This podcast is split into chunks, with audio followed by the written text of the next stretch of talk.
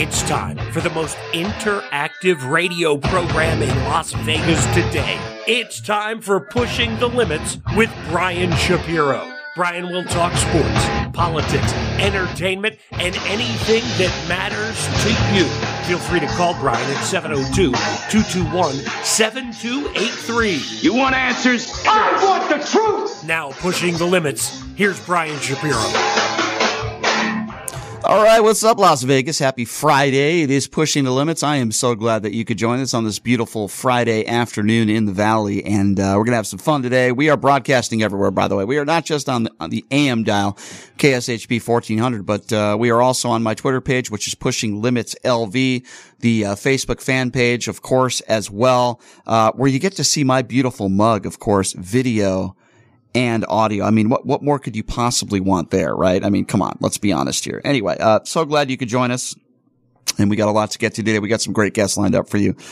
Obviously, the Brittney Griner uh, situation, a little bit more information has come out uh, in regards to how Joe Biden was able to get her out and bring her back home.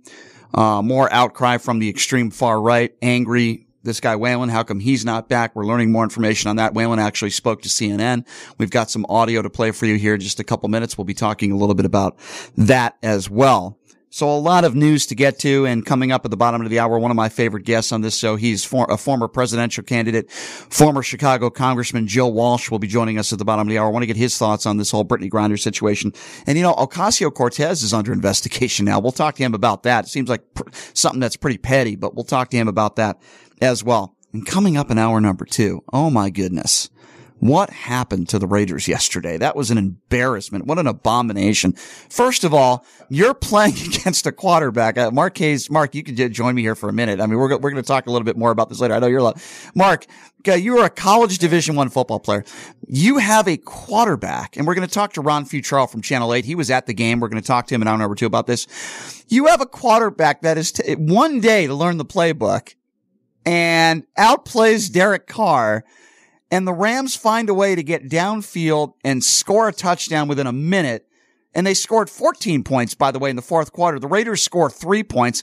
Your playoffs picture, even though it's a long shot, are on the line and you lose to the Rams when you're up 16-3, which uh, it felt like it was the entire game they were upset. What, that was an embar- another embarrassing loss for the Raiders, right? Listen, Brian, the Raiders are who we thought they were right? They yeah. are who we thought they were. We got a little excited when they won three games in a row. yep. Everybody was like, yes, Raiders, Raiders, Raiders, Raiders. they are who exactly we thought they were. And Baker Mayfield, America loves a good story. He's right? a good athlete. He can play football. He's yeah. a first rounder for yep. a reason. And what happened is the Raiders went in there and looked past McDaniels getting ready for Belichick. Right. So they looked past Baker Mayfield and this great story. Right. Him one day made history but that team is the same team that we thought they were before yeah. they went on that. Well, Derek Carr was. Derek Carr was terrible yesterday. Uh, I mean, uh, the pick that he threw into the end zone. like he did it on purpose. It, it, it, looked like it was intentional. And I, yeah. when I first saw it, I, I, I, said to myself, okay, he must have been hit. And then I go back and I look at the replay. He wasn't hit at all. Like he threw it up there. It looked like it was intentional. Yeah. They I mean, that touchdown there.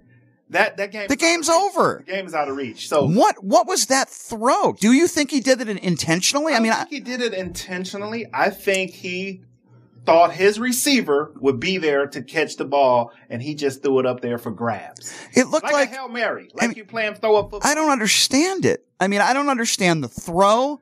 I don't understand the play calling down the stretch. I don't understand McDaniels when he says over and over again, well, you know, we got to learn to win these close games. We got to learn to put games away.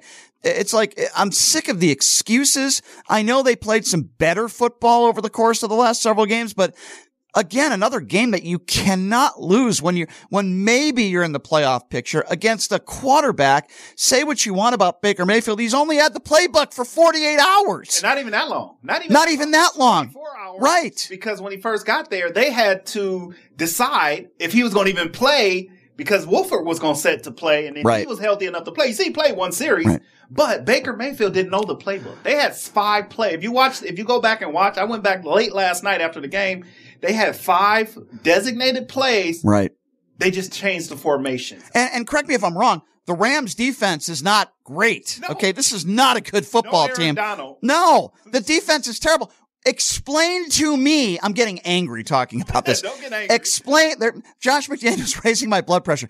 Explain to me the play calling and how conservative they were the whole game. They never took any shots down the field. They thought it was a one half game. They thought it was four, one half, right? They won the game Right. 13 to 3, right? In the second half, they scored three points on a team that I'm not sure who's better. Who's worse, the Rams or the Raiders? The Raiders, Boy, that's sad. that game last Because the Rams are really bad. they just showed that this team is exactly who was the two Yeah. and what, two and six, two and Yeah. seven. They win three in a row, but crying and getting on the front of the podium and Yeah. He took the he needs to take the blame for that game. McDaniels and, And Carr. Carr need to say, look, that was on us. That was on me because I messed up. They scored three points, a team that's been scoring The entire second points. half, yeah. Entire second half to a Rams Pathetic. defense that was playing really on band-aids. Their whole team is banged up. Right. No quarterback. Yeah. They had to get somebody off. I almost say Baker Mayfield was on the street. Right? He was a he was a player that you just got off the street as Yeah. far as one day bringing him in You're right. and Yeah. going. That's like somebody saying, "Hey, Brian, I, I'm gonna come in and do your show tomorrow," Maybe somebody should. and never have done it before and see how it turned out. Right? Right. Like and That's how Vegas radio works, Mark. You didn't know that? no, that's that's no, how. I, I'm telling you, I, I, I got to learn a lesson in two weeks of how to do you guys' show. You really got to be focused and Yeah. really know what you're doing. And so Baker Mayfield, shout out to the Rams though. Baker Mayfield came in. Listen, they're playing with nothing to lose, right? Mayfield and, and the Rams, they're playing with nothing to lose. So sure, I'll give them some credit, but the Raiders just, all they do is shoot themselves in the foot. I got to tell you, man, it looked like they intentionally gave it away. They that game away. It, it looked like they did. And, uh, you know, you have the best receiver arguably in the NFL and he did absolutely nothing in this game. Yeah, you're taking no shots down the field. You're, you're taking too much time to get out of the huddle. Your defense is soft. I, I love Maxx Crosby. God love him. Uh, he's a phenomenal player. But for the most part, the Raiders defense is extremely soft. You let them march down the field, go 95 yards, go 98 yards. What the hell is going on? You couldn't get off the field. I mean, this is an embarrassment. Yeah. It really is. Maxx Crosby after the game saying that, you know, he felt embarrassed for, he felt bad for the fans. You should. Yeah. It's not Maxx Crosby's fault, but I mean, I'm sorry. I, I've been saying this for years and, and I don't care. You know, they won a couple games and people were getting a little excited. Derek Carr is garbage. I'm sorry. I've had it with this guy. He shows flashes of brilliance here and there. He is not a good quarterback. I'm tired of people making excuses about him. He'll have games where he has time to throw the ball and he looks great. He is beyond inconsistent. He is a below average quarterback now. I'm ready to say that. Half the quarterbacks in the NFL are better than him. I'm sorry. I'm just going to say it right off But the bat. seen I'm- it last night. I've had it with this guy. You can't beat the Rams on the road. Baker Mayfield outplayed your ass. Look at the stats.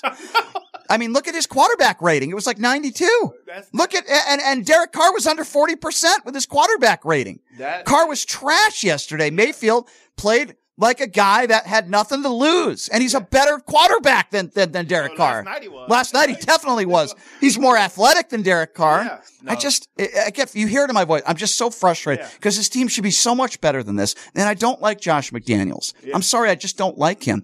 When you lose a lot of close football games like Marcus Arroyo did, right, over the years, it's coaching. A lot of it is coaching. Yes, at some point you have to say players need to make plays. I understand that. But in any sport, in crunch time situations, you look at the staff and, and they looked clueless out there. The play calling last down was night. clueless in the second half. looked like they didn't know if they were playing practicing or if they was in a real game. They didn't even look like they showed up. They scored 13 points out the gate, and everybody again got excited. Right? They're like they're, they're like the, the the the first date. Right? you Yeah. get excited, thinking you go go all the way, and you end up doing what the Raiders. It looked like a last night. preseason game. Looked like what You know, the Raiders did last. That's the thing. This wasn't a game that didn't mean anything, right? The Raiders could have still been in the playoff picture. Yeah, 15, 20% chance, maybe outside chance. You have to win this game, right? It was a game that you have to win. That's what's so concerning about this. Listen, Derek Carr's not going to be on this team next year. Yeah. Mark Davis, this is his guy, Josh McDaniels. Derek Carr's not going to be on this team next year. After last night, I was like, fire the whole staff. Like, how Terrible. let ba- a, a guy that he didn't even know he he didn't know nothing about the playbook. He had never even been in the Rams building. Didn't even know and talk to McVay until Tuesday Yeah. about the play calling. You got guys like you just said the whole season. The Raiders been Yeah. practicing and playing together, and you got a guy that come in off the cut, got cut by the Ram, uh, by the Panthers. He flies to L.A. Right Immediately. to L.A Yeah. physical. He got to he got to go through his pregame conditioning. Meaning he had to take a physical. He had to do all those different things before they can actually sign him. He gets the playbook Tuesday night. And here it is Thursday, second series. He's in the game and they yeah. win the game at the end. 17, you, know, you know what gets me even more frustrated is that you, you, hear some of these guys, including McDaniels and some of these guys on the team, including even Maxx Crosby, I'm going to criticize. We played a pretty good football game. We just didn't finish it at the end. No, you didn't. I know you were up 16 to three. Right. Eh, the score should have been 30 to three. You had plenty of other opportunities to put this game away. It wasn't just about the last couple minutes. Yes, the last few minutes of this game was an absolute catastrophe. Disaster. Yeah, disaster. That's the word I would use. Yes. We all know that, but it's not like you looked great out there the whole game. Derek Carr couldn't throw a touchdown pass. He couldn't score a touchdown. Yeah. It's not like, you know, and Josh, Uh, perhaps the only guy out there that really performed well was Josh Jacobs. He was hurt. He had a couple injuries. He had the hand injury, had a hip injury, I believe. He still did everything he could to help it. That's, he's really basically, that's the only reason why the Raiders were winning this football game. Yeah. This was not a good football game. Forget about the last five minutes. They didn't look good out there. They looked terrible. Yeah, they looked like, the, and it really truly did look like a team that was two and five, two and six. Yeah, I, I wouldn't be surprised if the Patriots come in here next weekend and beat them too. I, I really. that video, that film? Yeah. And you see what the Rams did, right? Yeah. The worst team in probably in football right now, second to the Raiders. If you go and see what the Rams did against the Raiders last night and Carr and the play calling, the Raiders might not win another game. They might not. The, if they play like You're that. right. The defense is soft. Say what secondary, you want. From the secondary, only person on that defense plays. And it's so inconsistent because the defense looked pretty darn good against the Chargers last week. and they're so inconsistent. And, and the reason why it's more frustrating is because you know they have the ability to play better. Maybe they Much don't. better. Maybe they don't. Then how do you explain? I mean, they looked pretty good against Maybe the Chargers. I, what did they, how did they look the first seven games? Right? Not, not great. Take that and yeah, totality. That's, that's right. that team, yeah. right? Yeah. Every now and then you can get a, you can, a team can't in the national football in college you can get lucky. Yeah. A couple of games. And I think those three games was kind of more of a luck. They were Perhaps. emotional. Perhaps. Emotions then went down. If you lose to the Rams, Baker Mayfield, right? And the Rams, not, not, not Stafford and the Rams, but yeah. Baker Mayfield, who was playing last week this time, Baker Mayfield was practicing with Carolina. It's a joke. And he won 17 6. He drove all the way down the field. That defense coordinator, maybe they need to fire him too and Dick McDaniels need to do something about a staffing issue as far as coaches that know how to coach and get rid of uh, Derek Carr sign Josh Jacobs, this team will be pretty good next season. Yeah, I mean, I hope so, but I don't know how good a team could be when Josh McDaniels is your head coach. I'm yeah. sorry, I'm just going to be honest with you. I, with even without Derek Carr and you put other people in, implement other people in there, I am not a Josh McDaniels fan. Not as a human being. I think he's a nice guy. It's it's got nothing. It's not personal. It's just I don't think he's a very good head football coach. Offensive coordinator, I'm all on board. Yeah. Sign me up. Uh, but uh, as far as decision making down the stretch in some of these football games, when to go for it, when not to go for it, uh, when to be aggressive, when not to be aggressive. Uh, these guys can't even get out of the huddle. Yeah. You know, it's just, it's, it's so frustrating to watch these games because you have the talent on the field. I truly believe that well, you do. do. But it's just, it, it's just from a standpoint of getting players in the right positions and executing plays and, and, and the coaching staff, this team, uh, this team has failed miserably in yeah. that category. So we'll have to wait and see what yeah. happens. But I was very, we're, Ron Futrell from Channel 8 Sports was at the game in LA oh, yesterday. Oh, they looked flat. They didn't, yeah. Even, they didn't even come out with knowing. I mean, that first, those, those first few points that they got. But we've seen that. That's what I'm saying. We've saying. seen that multiple that's, times this year. That's kind of yeah. automatic, right? They're right. Gonna, they're going to get some points. But you scored three points in the second half. So the Pathetic. whole second half, you scored three points on a team inexcusable, crutching around, yep. just trying to. Yep. They're just trying to. They're just trying to finish the game. Inexcusable embarrassing are some of the words that I would use. It falls on, in my opinion, the entire coaching staff, not just Josh McDaniels oh, and Derek everybody. Carr. Derek Carr was miserable yesterday. Everybody. He is a miserable quarterback getting paid $40 million. Let's yeah. just call it what it is. Bring yeah. Colin Kaepernick in here for Christ's sake. I'll he take anybody over Derek Carr. I'll, Derek Carr I'll take anybody over Derek Carr right now. I am sick of Derek Carr and I know he's a nice guy and I know he loves Raider Nation and I, I but, but that is irrelevant. That's, we're talking about getting it done on the field, not off the field. Yeah. He is not a good quarterback. I am tired of it. He shows flashes sometimes. He sucks. I'm sorry. I, have had enough. Yeah. I've had enough. And I know people are going to disagree with that statement. I've had it with Derek Carr. I've had it. And and yeah, that that throw that he that that throw yesterday was indicative of his season, as far as I'm yeah. concerned. The throw that was picked in the end zone. Yeah. I mean, I've seen freshman boys and girls basketball teams that can throw better passes than that. I mean, that was that was uh, an an embarrassing pass. You wouldn't see that in a, in a little league, uh, you know, a, a, mini football league. I mean, I, you, uh, he just he threw it up there with no velocity. It was a jump ball. That's basically what it was. You can't do that. No. If you're a professional at any level, you can't do that. So he threw it up for grabs, and you see yeah. what happened. I mean, you're in the red zone, yeah, and you've been scoring points. This team has been scoring points the last three weeks. All right, say what you want about the, the teams they played, yeah, but they've been scoring points, and you scored three points in the second half. That high horse though, that everybody was excited. The Raiders three games in a row. Raider fans. That's why I don't have one set team because last night, if I'm a Raider fan. Ugh I'm not. I'm off that. I'm off that bandwagon, right? If I'm yeah, a Raider disgusting. fan, if you're a loyal Raider fan, last night was a real disgrace to not only Raider Nation, but also you let the yes. Rams. I am mentally shut out. You let the um, Rams yeah, beat that you was... with nothing against Baker Mayfield because he was, you know, he's a first round pick. So, like he said in his pre- it's ball. It's still football, right? Yeah. You got to play the game. It don't matter who's yeah. the Well, he uh he had more energy. Ball. He's a better athlete than Derek yes. Carr, and uh the Rams were excited to get that W, and rightfully so. They should. And the come from behind win. The Raiders giving giving up two touchdowns in the fourth quarter. Uh, again, inexcusable, disgusting, embarrassing. Ron Futrell uh, from Channel 8 covered the game. He was out there in LA. He watched it live.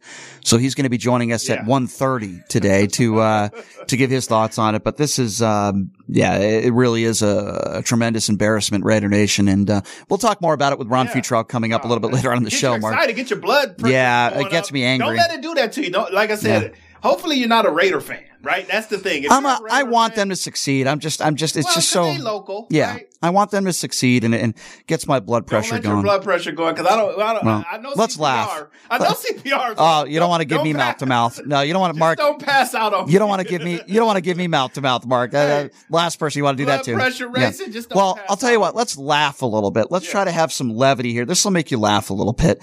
Um, changing the subject here. We'll get back to the Raiders in hour number two.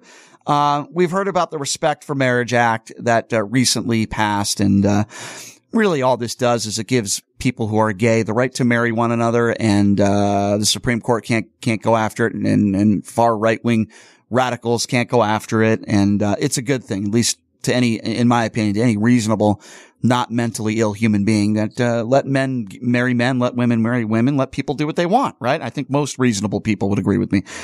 So there were some speeches on the House floor yesterday, and I want to play you one of them because you want to talk about somebody who is mentally ill. I'm talking about Republican Vicky Hartzler. She is obviously opposing this Respect for Marriage Act, which already passed, by the way. But uh, some had their last opportunity to to speak about this. I want you to listen to a very emotional, religious Republican, mentally ill, Vicky Hartzler, trying to get her constituents to vote against this bill. Have a listen to this. Mr. Speaker, I'll tell you my priority. Protect religious liberty, protect people of faith, and protect Americans who believe in the true meaning of marriage. I hope and pray that my colleagues will find the courage to join me in opposing this misguided and this dangerous bill. Back. Uh, I mean, I agree.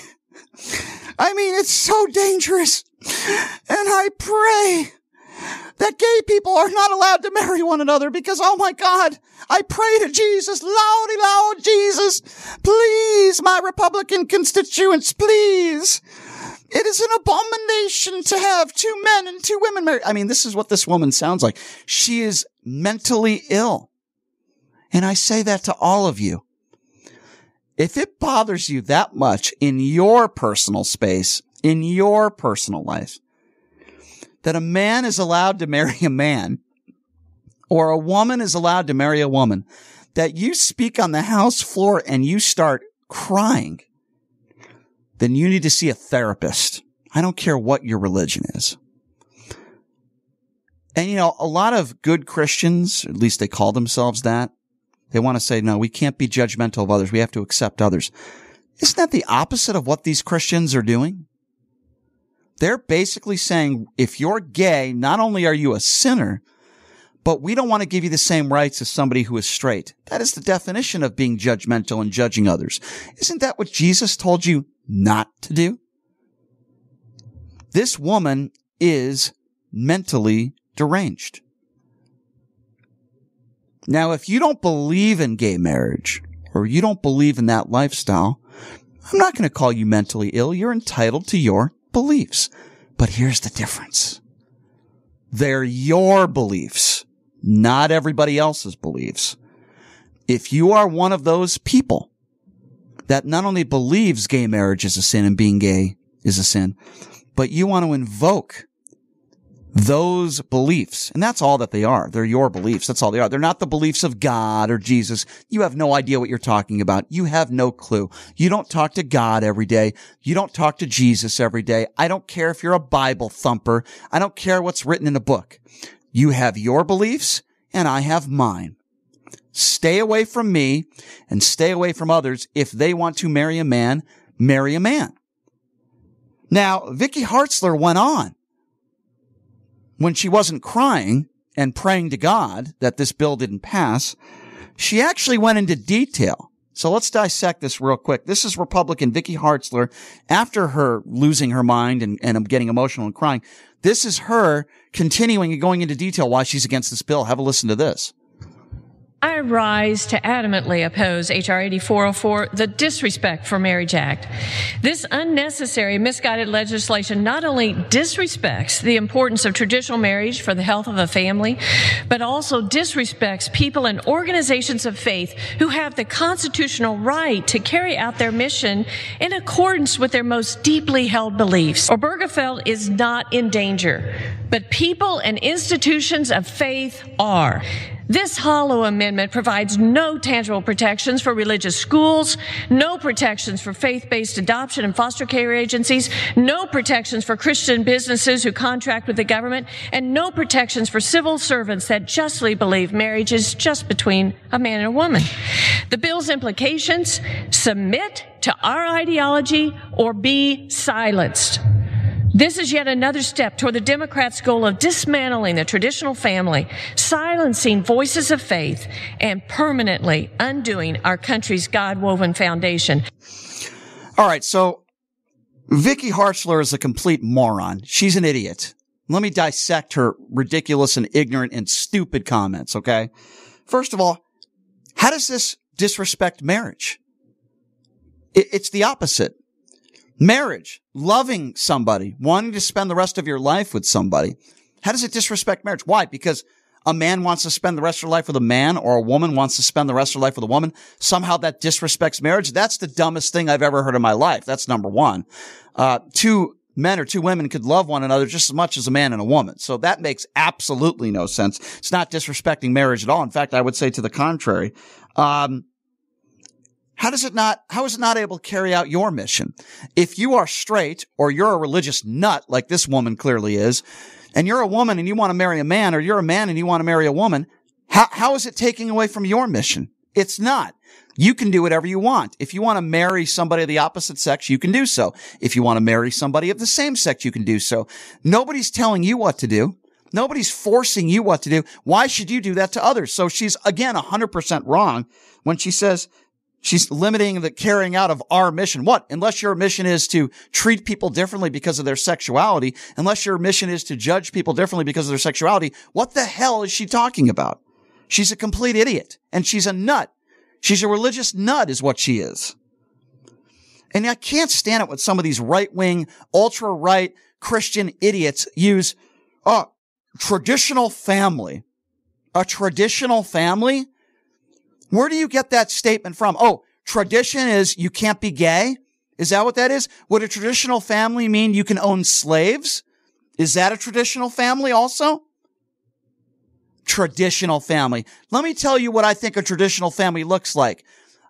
Two good parents, both men, both women, man and woman, who raise children and do a good job in doing so, no matter what their sexuality is. That's what it should mean, traditional marriage. That is through the life of her ignorant, right wing Christian lens that a traditional family probably has to be white. A traditional family probably has to be man and woman as parents. In her eyes, that's what a traditional family is, but not everybody agrees with her. You're the one that's trying to invoke your beliefs on everybody else.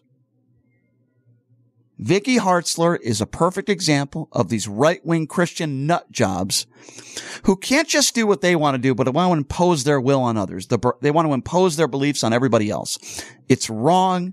It's judgmental. It's hateful. It's homophobic. You name it. Cross every check mark on the list. Vicky Hartzler is obviously not emotionally stable. Vicky Hartzler clearly is mentally ill. For her to cry on the House floor. Listen, if you want to cry on the House floor and talk about all the gun violence in this country and, and our children being gunned down, I think that's very fair and warranted. If you want to cry on the House floor about poverty and how many people that are homeless in this country, I think that's very fair. If you want to cry and talk about how our democracy is being attacked, you want to talk about January 6th or really any bit of violence in this country that is never warranted, that is fair game. And if she wanted to cry about those issues, I would applaud her for her passion, even if I disagree with some of her political beliefs. But for her to be on the floor, she's not crying about any of those issues. No, she's crying at the thought of men marrying men or women marrying women. It's despicable. It's disgusting. And let me tell you something. And I'll say this in closing. If you're one of those people that thinks being gay is a sin, I hate you. I hate you and I hate everything you stand for. You're the sinner. Make no mistake about it. Being gay isn't a sin. A man marrying a man, a woman marrying a man, that's not a sin. You're the sinner if you judge people because they're not like you. We're going to take a quick break and when we come back, former presidential candidate Joe Walsh is going to be joining us. I'll ask him a little bit about this bill. Of course, I want to ask him his take on Brittney Griner and Ocasio Cortez now being investigated. What did she do wrong, if anything? We'll talk to Joe Walsh next. We'll take a quick break. We'll be back right after this. You're listening to Pushing the Limits right here on KSHP.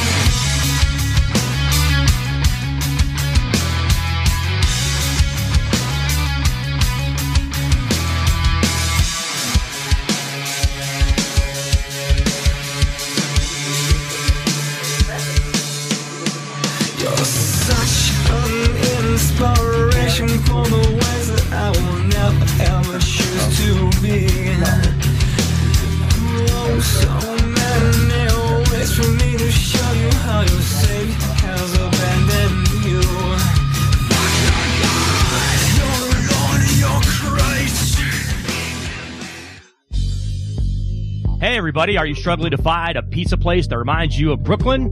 That true blue New York style pie? Well, worry no more. Stallone's Italian Eatery Pizza is a knockout.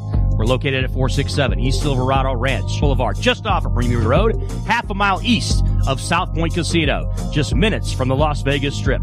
Come by and grab a slice of pie. Plus, check out our Brooklyn inspired Italian cuisine. Our sandwiches are super.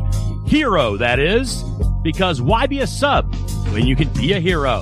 Stallone's Italian Eatery is here to serve you phenomenal food, Vegas. Forget about it.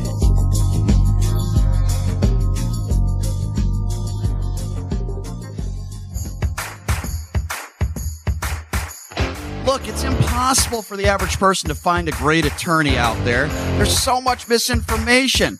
Now, let me introduce you to former Chief Deputy District Attorney Thomas Moskal. He was Las Vegas's top DUI prosecutor for years. Prosecuted the most high profile DUI cases in Clark County.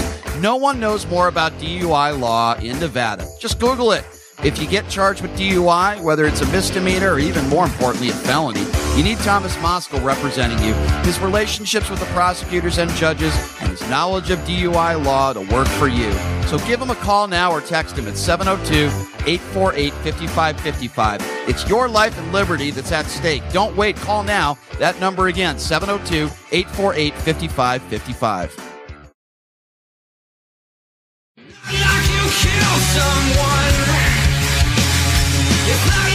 All right. All right, welcome back. It is Pushing the Limits on a Friday. So glad you could join us. Wow, what a busy news day, right? So much stuff going on. We just played you uh, uh, Republican Vicky Hartzler talking about the Respect for Marriage Act, uh, getting emotional, crying on stage. Uh, we know what took place. Brittney Griner has been sent home, uh, back to the United States, uh, landed in San Antonio, Texas earlier today. That and, and, and so much more. I said, what better person to talk about some of these very important and uh crucial issues in this country, and what better person than former presidential candidate friend of the show. Always love having Joe Walsh join us. Uh, Joe, good to see you, my friend. Thank you so much for joining us again. How are you? My brother. Good to be with you. good to see you, Joe, as always. All right, let me start with this. What was your first reaction when you heard uh, Brittney Griner uh, was freed? Uh, rejoice, uh, um, ecstatic. And uh, Brian, I'll be honest with you. I'm generally not someone who believes we negotiate with terrorists for hostages. But having said that, uh, kudos to the president for bringing her home. Yeah, I agree with you. Uh, obviously, we don't want this arms dealer out and about. We'd prefer that he was behind bars, right? So I agree with that sentiment.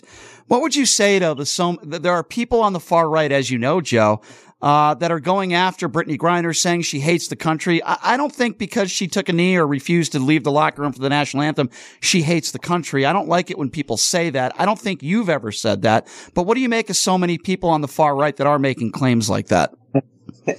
Brian, you're too nice to me. Uh, there might have been a time or two when I said crap like that.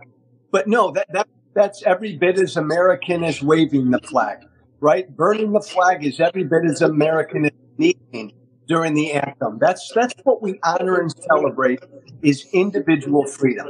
But this plays in right wing media, coming from right wing media. I know that well. Yeah, and to me, I guess it's not a shocker. What do you make of this guy Whelan? Obviously, he served this country, and this is a, a difficult circumstance for him. And he and his family are like, well, wait a second. Brittney Griner has been released. What about what about our guy? You know, who served this country honorably? What do you make of that situation? Well, first off, uh, yeah, he is our guy. He's an American, but Brittney's our gal too. Uh, she's an American. It's like, Brian, it's like I, I, I think I tweeted this and I said this on a TV show yesterday.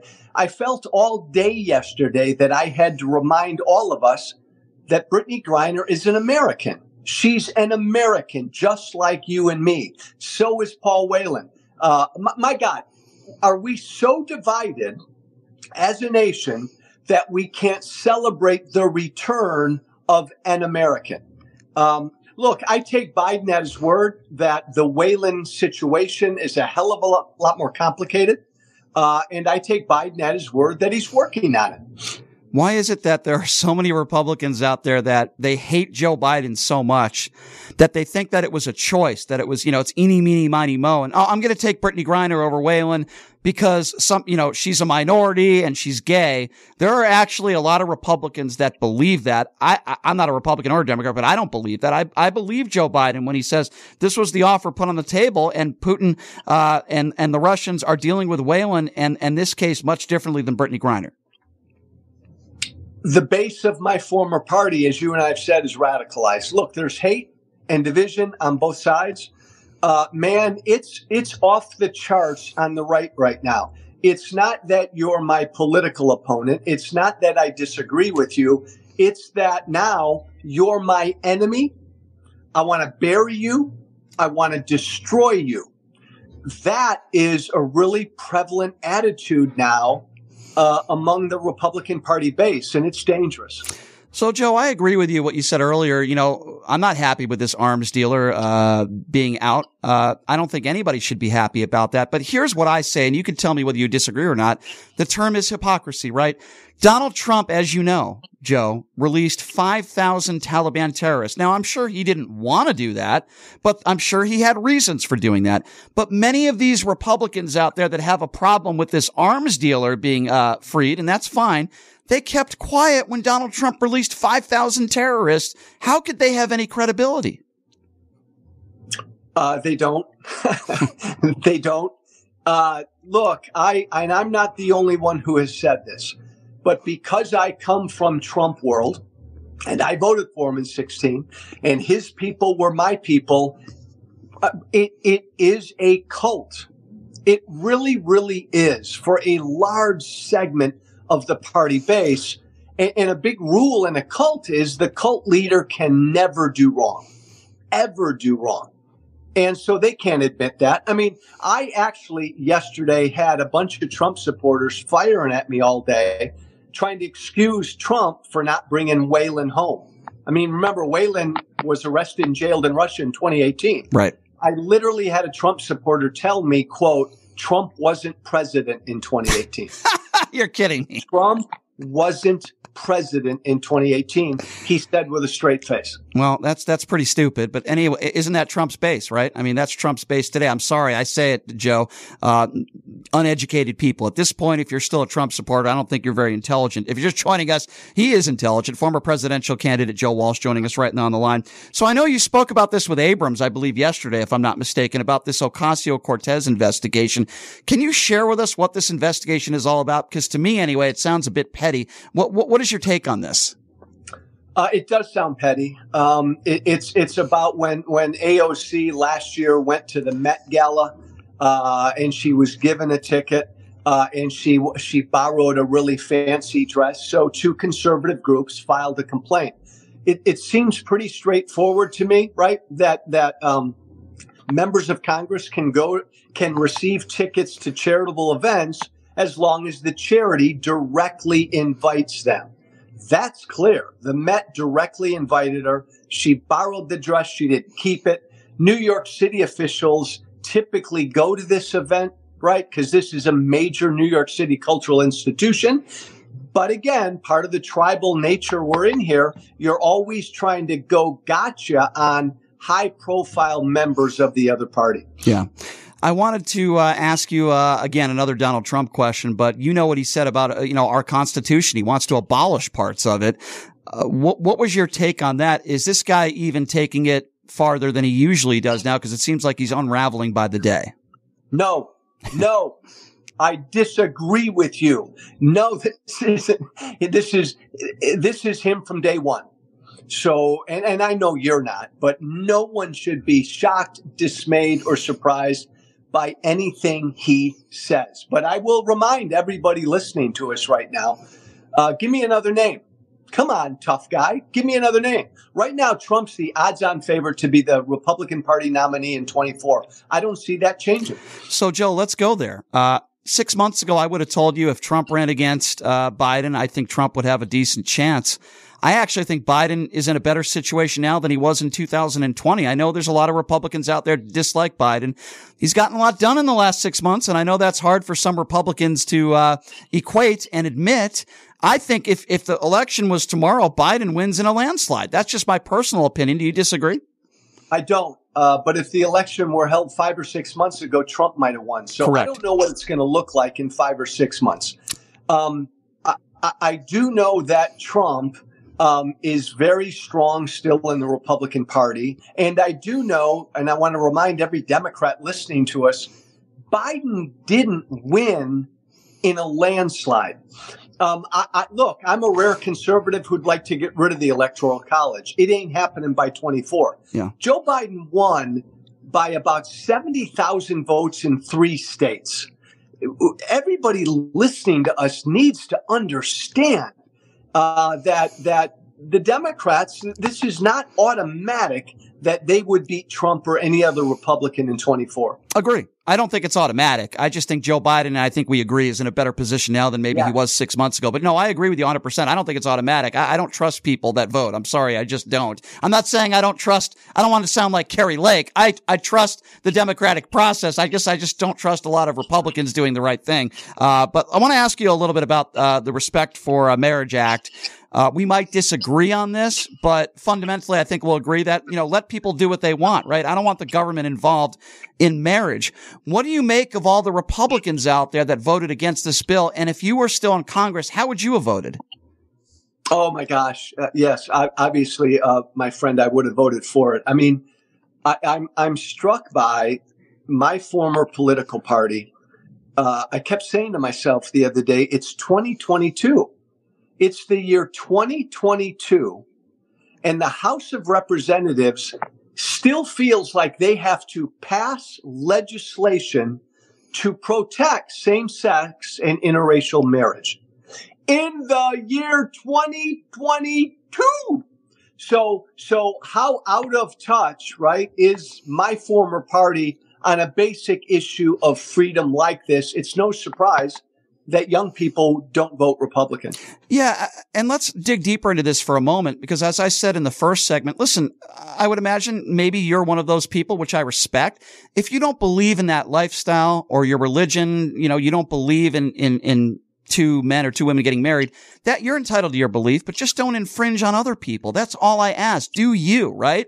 Uh, are you one of those people where you're, you're not necessarily, you don't agree with the lifestyle, but you don't want no, to tell other no. people what to do?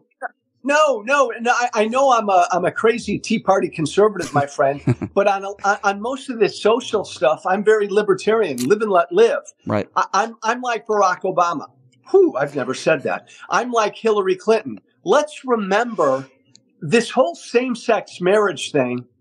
It's come like this. The world has changed like this. I said Obama and Hillary because 15, 20 years ago, Obama and Hillary opposed same sex marriage. Yeah. Um, when I was in Congress 10 years ago, I opposed same sex marriage. I've never opposed the lifestyle. But like, like many Democrats, I've gotten with it enough. Move on. It's the law of the land. Happy for them. This is a fight, but, but, but there's a, there is a sizable contingent of Republicans that hasn't moved on from this and they're still fighting it. Amen. Yeah, I'm with you on that. Uh, so, Joe, there, I, I, had a controversial filmmaker on the show a few days ago. Uh, he did a documentary about Michelle Obama. He seems to think, as do many others that I've talked to, that eventually Michelle Obama is going to announce that she's running for president. Now, I think that's Republicans' worst nightmare because I think she would defeat just about anybody on the right. So that's my first question. Do you do you believe that Michelle Obama will run for president in 2024? And if she does, can you name me one Republican that can beat her? No and no. Hmm. No, I don't think she'll ever run for president, but I agree with you. If she did uh, ever run for president, I can't think of one Republican that could beat her. Mm-hmm. Yeah, I- am with you on that one. Um, last question, going back to Brittney Griner. I've said that. And by the way, yep. by the way, to to your question, my sure. friend. Yep. We still live in a culture where I like the idea of people from outside of politics running for office. Mm-hmm. Uh, I, I, know post Herschel Walker, there are some celebrities that have no business running for office, but I got no problem with actors and actresses, businessmen and women, celebrities throwing their hat in the ring. I yeah. think generally that's a good thing. And I think a lot of Americans want that because you and I've never talked about this because the Republican Party's so messed up. Right. Look, I'm sick of politicians in both parties, yeah. and I think I, I, think I think most Americans who identify as independent now are tired of both parties. I'm with you. A hundred percent. Uh, you just opened up a can of worms. I didn't even ask you about Herschel Walker, but uh, I'll ask you this: Is it daunting to you that you had, even if you don't like Raphael Warnock, you don't like his policies, I get that. Look at all the people that voted for Herschel Walker. I mean, to me, that's just astounding. What, what do you make of that? It was pretty close. What do you make of all the people that wanted Herschel Walker representing them? Well, it's Georgia. Let's remember it's Georgia. Georgia's not a blue state yet. Every one of these states is different. And it's, and it's, look, it's, it's the Republican Party now. It's my team. I don't give a damn who the candidate is. It's my team. Damn it. Yeah. Will you, uh, if Donald Trump obviously is, is running for office again, and he probably will be the front runner, a lot can happen between now and 2024. But I would assume that if it is against Joe Biden or any Democrat for the most part, you will vote for the Democrat over Donald Trump. Is that, is that a fair assumption to make? Yeah, I said I said somewhere else earlier this week, my friend, that I'm I'm a proud Tea Party libertarian conservative. Uh, and I think for the rest of my life, I will be in this position where I am working my ass off to help get Democrats elected because those guys over there, my former party, are a real direct threat to our democracy. So this is going to continue to be me for some time. Last question, Joe. Last time you were on our show, you had made the statement that if Donald Trump is elected president in 2024, you will consider leaving the country. I posted that on social media and it got a lot of reaction. Is there anything else you want to add to that? Because I would imagine you're being very genuine as you always are and you're being honest. Uh, and you still believe that if, if Donald Trump is our president in 2024 and he wins, you might not be living in this country anymore. Um, I, I believe I'd have to leave. Uh, I wouldn't feel safe. Um, I know that uh, he has a list of people uh, who he would exact revenge on. Um, and suffice to say, I, I wouldn't feel safe living in this country because of that. Absolutely. I understand why you would make that statement, my, my friend. Joe Walsh, you are always one of my favorite I'm going to move to Portugal and run to be the president of Portugal. Damn it. Can I be your vice president? Oh, yes. God, yeah. Let's do it. I would absolutely get on the ticket with Joe Walsh. Are you kidding me? I'd jump on that opportunity. Maybe the communications director. I don't know if I'm fit for being a politician, but Joe, uh, I always appreciate it. As you know, when you come on this show, you're, you're one of my favorites. Uh, and, uh, I hope you have a great weekend, my friend. I appreciate your honesty as always. And we'll talk to you soon. Okay. If I don't talk to you before the holidays, have a great, uh, New Year's and, uh, great Christmas. Okay, my friend? You as well. Great radio. Thank Th- you, brother. Thanks, Joe. Appreciate you. Uh, it's always great radio because I have Joe Walsh on. Let me be very clear on that. Joe Walsh is the best. Um, God, I love that guy. I really do. And uh, if he ran for office ever again, I would be the first one in line to vote for him. Uh, I-, I love him to death. I really do. I love his honesty. How about that? There's a man who in, in 2016 was uh,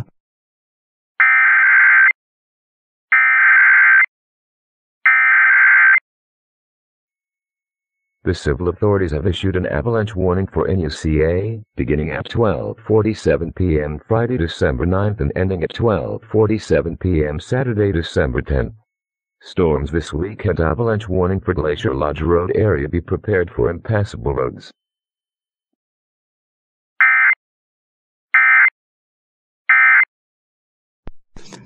Um, who is a prisoner in Russia uh, claims his innocence. It appears as though he is an innocent man. He was given this hard drive, uh, thought it was something else, uh, and he was accused of espionage. It's a whole mess. It's an innocent man who served this country honorably, and now he's wondering, what about me? You let Brittney Griner out. What about me? I understand why he would think that way.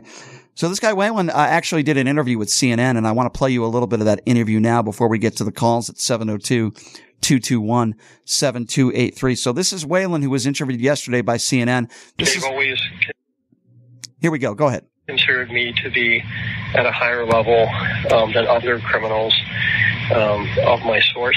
And um, for whatever reason, uh, I'm treated differently than another um, individual here from a Western country that's also on a charge of espionage. So even though we're both here for espionage, um, I'm treated much differently than he is. And my treatment is also much different than um, others held for espionage at other prisons. I would say that if um, a message could go to President Biden that, um, you know, this is a precarious situation that needs to be resolved quickly. And um, I would hope that he and his administration would do everything they could to get me home. Um, regardless of the price they might have to pay at this point. So I feel for Mr. Whelan. It's a horrible situation. I feel for his family. It's terrible. Sadly, there are Americans that are prisoners in some of these evil, murderous regimes across the world, really. And I, I understand why he would feel the way he feels. I understand his frustration. I can't imagine the pain and suffering he and his family are going through on a daily basis. With all that being said, I believe Joe Biden when he says he's doing everything he can and his administration is doing everything they can. And it's interesting because Joe Walsh said something interesting. You know, Donald Trump was our president in 2018. He had a couple years to get this guy out. Why didn't he do it? Now, I accuse Donald Trump of a lot of different things but never have I said that Donald Trump didn't care about, you know, prisoners of war or, uh, you know, Americans that are unjustifiably behind bars. In this case, in Russia, I've never accused him of that because first of all, it makes politicians look pretty damn good when you can get one of these guys out and bring them home. I don't blame Donald Trump for this. I certainly don't blame Joe Biden and his administration for this either. Joe Biden made it pretty clear that the Russians, and particularly Vladimir Putin and his evil, murderous regime, are treating Whelan's case very differently than the way they treated Brittney Griner's case. Now listen, I've been very outspoken about Brittney Griner. Okay. She made a terrible mistake. And while in this country, it's not much of a mistake at all because we have diff- very different laws here. Thank God. Very stupid what she did. I'm not defending that with the drug paraphernalia she had on in Russia. Couldn't have happened at a worse time, by the way. What she did was very stupid and she put America in a very dangerous position. And now we have this arms dealer that is on, you know, I shouldn't say on the loose. He's freed. Nobody's trying to get him. She put this country in a very bad spot. And while she was completely mistreated, and I'm glad she's home, she needs to be apologetic and she needs to get in front of the cameras when she's ready and admit what she did and try to teach and preach to other athletes not to make the same mistake that she made she paid the ultimate, pr- well, maybe not the ultimate price, but she paid a very heavy price. Thank God she's home. I'm happy for her and her family. She does not hate America. If you're a racist nitwit, that's what you say. She hates the country. Isn't that what all these white supremacists, many of them Republicans across the country, were saying when Colin Kaepernick was taking a knee, when all these athletes were taking a knee? Oh, they all hate America if you listen to right wing echo chamber radio, they all hate America. All these, uh, you know, minorities that are taking a knee during the national anthem. She's not even coming out of the locker room. They all hate America. Well, no, you're an idiot. They don't all hate America. That's wrong. That's incorrect. They are raising awareness when it comes to racial equality. And if you weren't so caught up in your racism, you would understand that. The number to call if you want to be a part of the conversation, is 702-221-7283. And again, that number, if you want to be a part of the show, now's the time to do so. 702-221-7283. Let's go to John. John, what's going on, my man? How's it going? Brian, my man. Hey, yesterday's show was tremendous. Uh, Thank you. Was, uh, Anthony Curtis, and uh, that, that's the first time I ever heard of that. Uh, Krackomberger. Yep. Krackomberger guy. He's uh, he was great too. Thank you. Yeah, they're great people. But hey, uh, you know me. I'm a proud liberal Democrat. I'm a huge WNBA fan. Uh, ah, boy, I I don't like this uh, Brittney Griner uh, uh, exchange at all. You don't? I think it's, oh. No. Tell me why. Political stunt. Uh, the WNBA was putting a tremendous amount of pressure on Biden, and I think he caved. I think it sets up a horrible precedent. Uh, if I was an American athlete with uh, any sort of celebrity, if I was a WNBA player, I would never go to Russia again. I, I, I um, and, and I would be afraid to travel uh, internationally because you can just get scooped up, and the and the and the WNBA and the players they trumped it up. So John, it. so John, They I, made I it such a high pressure uh, situation that the Biden capitulated. So, so John, I respect that opinion. And I want to be very clear on a, a very important distinction that I think you're aware of that I'm trying to make. There are a lot of people like yourself that don't like this deal. Not because Brittney Griner's gay, not because she's a black woman, not because she didn't want to stand during the national anthem. People like you don't like the deal because as you say, it sets a bad precedence and you're getting rid of this, you know, you're freeing this arms deal. Uh, while I don't hundred percent agree with you, I respect that opinion. The people that I'm going after, as you know, are the people that don't like Brittney Griner and they say she hates America because she's a black gay woman. Those are the people that I'm going after. You see the difference, You're right? going after the bigoted, retarded Republicans, of which uh, you're going after Trump's base, Right. basically. Right, right, right. Um, now listen, it's an interesting point that you bring up. Obviously, in a perfect world, I would like this arms dealer to remain behind bars. Now, let me ask you another question. As a Joe Biden supporter that you are, do you believe that Joe Biden is telling the truth when he says this wasn't a tit for tat and, you know, choose Griner or Whelan, that their only choice was Griner? Do you believe him when he says that? Putin's not an idiot. I mean, it was clear. It, was a political stunt, man. He just did it because he was getting a lot of heat from the WNBA and, and that whole, you know, the the the the, the LGBTQ community and so on. And, and the, eh, look, eh, at the end of the day, net net, we got a bag of weed for uh, uh, you know a, a bunch of arms, a bunch of illicit, illegal arms are going to be used to kill people. Right. And when the first innocent person dies because this arm dealer's out and he arms bad guys, and they kill an innocent child, are you going to mourn that child? Are you going to forget about it? You're going to bury your head in the sand, and you're going to go to WNBA games and root on Brittney Griner. Oh, I, John, you make horrible trade. John, you make valid points. Uh, I understand why you would hold that position. I really do, and I respect it. Uh, we don't totally disagree, but I understand where you're coming from, my man, and, and I do appreciate you calling in, John. And I hope you have a great weekend. Okay. Great show, Brian. All right, thanks, John. I appreciate that. Listen, John's not alone. I respect that opinion, right? I do. John is coming from a place of I don't hate Brittney Griner. She's a nice person. She made a mistake, but I don't agree with the trade, right? I don't, I don't think it was a good deal. And I've had other people on my social media make that claim. I respect that opinion, even though I don't entirely agree with it, but I also agree with a lot of what John said. I do believe that Joe Biden did this partly because of the pressure that the WNBA and the LGBTQ community were putting on him. I, I, don't disagree with that. I think that's a very fair opinion to have. And there's no question in my mind that if Brittney Griner wasn't a celebrity, which she is, she probably would still be behind bars. And that's partly the reason why this guy Whelan is still behind bars. But that's not just a Joe Biden problem, right? That's an American problem. Doesn't matter what president you are. Donald Trump had opportunities to try to get Whelan out. He was the president for a couple of years when Whelan was behind bars. He wasn't successful. So if you're going to go after Biden, you got to go after Trump for the same reasons. But I think John is correct. Joe Biden did get a lot of pressure from different entities, the WNBA being one of them. He's absolutely right. There's no question about that. And I think it's a little naive for anybody to think that you know, the only reason why Brittney Griner was out was because that was the choice they had. I think a, a, a large portion of it is her celebrity status and how big of a case this was. I'll tell you what I'm glad we didn't see. You remember Otto Warmbier, right? The poor kid who, who was murdered out there in North Korea. He was murdered.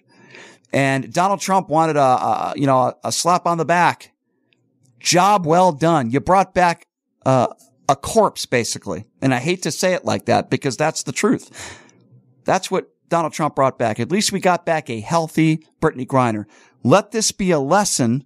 And I hope Brittney Griner takes this opportunity while to be grateful to be an American, which I'm sure she is, and to be grateful to the Biden administration, which I'm sure her and her family are. She needs to explain to people the mistake that she made in detail. She needs to own it. And I'm not talking about in a Russian court. I'm talking about eventually when she talks to the media. She has to own the mistake she made, admit that she put this country in a very uh, peculiar and difficult situation. Understand that because of her actions, we have a very dangerous man that has been released from prison that can be responsible for the deaths of many people. She needs to own that. She needs to understand that. And I want her and her family every day to talk about this guy Whelan and get him out of there because it is their duty and their responsibility now. That is what I want to see from Brittney Griner moving forward. I'm happy she's home. I don't think she's a bad person. She made a terrible mistake and she put this country in a tough spot. All right, here's what we're going to do, ladies and gentlemen. We're going to take a quick break.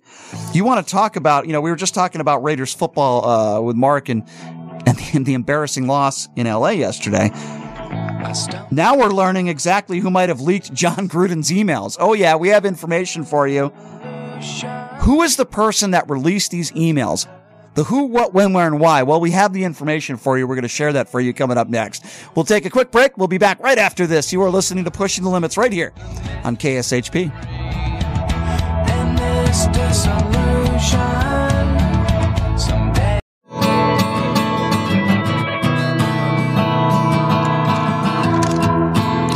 All right, welcome back. You know, it's the second hour. I'm going to try to, uh, it's a Friday, man try to take it easy a little bit here. We talk about all these serious issues on this show. At times it can get a little stressful, man. But you know, we could just we could just knock on the Raiders this hour. You know, that's fine. Anyway, welcome back to the show. Coming up at the bottom of the hour, Ron Futrell, Channel 8 Sports. He was at the Raiders game in LA yesterday. What the hell happened there? What a monumental collapse. We'll talk to him about that coming up here in just a little bit. And as I mentioned, there's some new information out. Uh, Jon Gruden's emails uh, who leaked those emails? Well, we're getting some information now on who might have done that. We've heard speculation and now we're getting that. I want to tell you guys about, uh, one of my favorite gaming bars in town. What am I saying? One of my favorite gaming bars. It is my favorite gaming bar in town. You know, we had Bill Krackomberger in here yesterday. Anthony Curtis, professional gamblers. Uh, Anthony Curtis is a regular at Jackson's as am I, by the way. Uh, they're located at Flamingo and Jones, and uh, every Sunday you earn 200 points, you get a $50 in free play. Mondays you earn 200 points and get a free bottle of wine. Uh, Tuesdays 10 times points all day. Some restrictions do apply. Great food, great atmosphere, great people. Also a pretty darn fun place to watch a Vegas Golden Knights game as well. So please check them out. Tell them I sent you. Jackson's Bar and Grill, located at Flamingo and Jones. So the House Oversight Committee has released its findings in a report in regards to the Washington Commanders, formerly known as the Washington Redskins. Toxic workplace scandal gave answers and insight to another controversial moment in recent NFL history. I am talking about the Las Vegas Raiders and Jon Gruden. Oh yeah, that's right. Just over a year ago, as you know, the Las Vegas Raiders head coach Jon Gruden resigned from his position after emails of homophobic slurs he used were leaked to the media. So who was the source? Who released it? Who had an axe to grind with Jon Gruden? Who would do such a thing? Now listen, I'm not defending Jon Gruden. His statements were horrific. You don't think women, and I'm paraphrasing here, but he didn't think women should be uh, referees in the NFL. He made constant homophobic comments statements you don't want to make from anybody that represents your business unless you're just a bigot. So make no mistake about it. Before I reveal who leaked these emails, Jon Gruden did this to himself. First of all, you did the dumbest thing you can do as an adult. You put it in ink. In passing, you didn't make a homophobic slur. That would be bad enough. You put it in emails. How stupid of an individual do you have to be? Now, before I say who did this, I'm going to share with you a very personal story. And I'm going to share with you a story that I've never shared on the radio. And it involves my, my career and a mistake that I made. And then I'll get back to the Gruden thing, but it, it, it speaks to saying something in ink and it could always get back to somebody. This was about, I was a young, stupid, well, I'm still young and stupid. You can make that argument, but I was a young, stupid kid in my mid twenties. I'd only been in radio for about, eh, four or five years. I didn't like my general manager. It has nothing to do with Mark Hayes, by the way. nothing to do with Mark. I wasn't here at KSHP.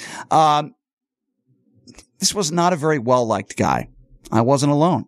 We all would talk smack about our general manager behind closed doors. He was arrogant. He was a jerk. He mistreated people.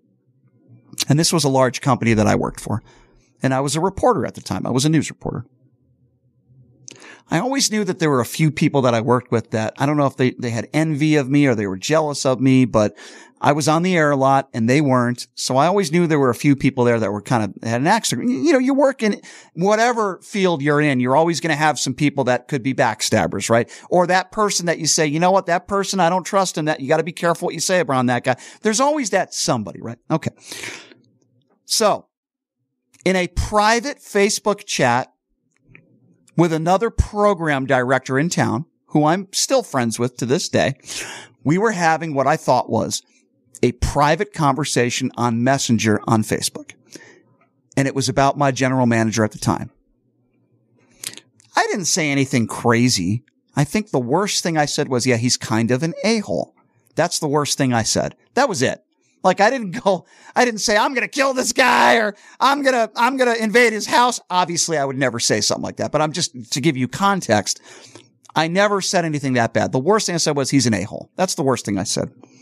Well, it turns out I must have left my Facebook page open without closing it or my Facebook was already logged into. You know, sometimes you're on a computer and someone else could log into your stuff the person who I worked with that I didn't really trust, and I didn't really know a lot about that at the time, was the person who was a news anchor after me.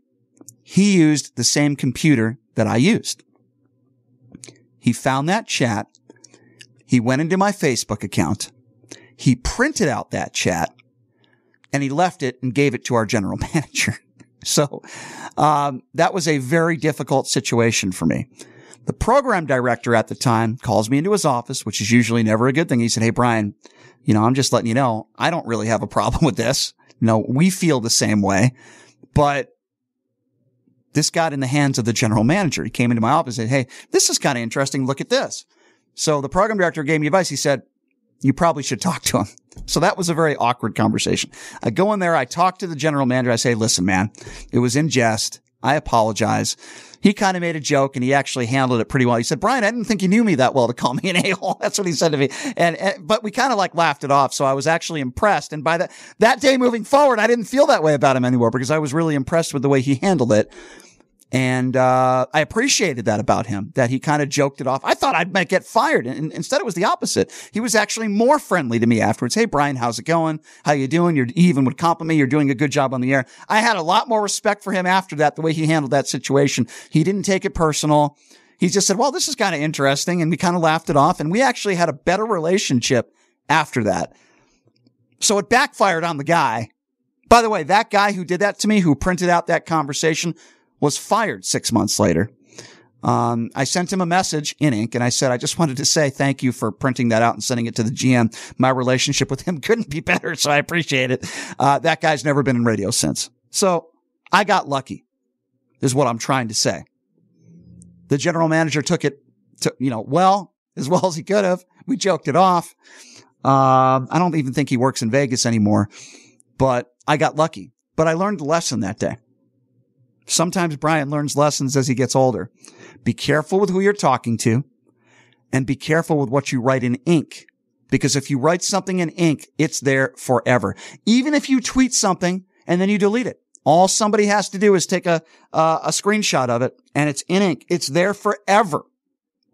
And I learned ever since that day, if you want to say something to somebody or you want to say something that could be controversial, do not put it on the internet because it can stay with you for the rest of your life. People have lost jobs, things that they've said 10, 20, 30 years ago, and they've lost their jobs because of it. You have to be very careful. It's the day and age that we're living in today.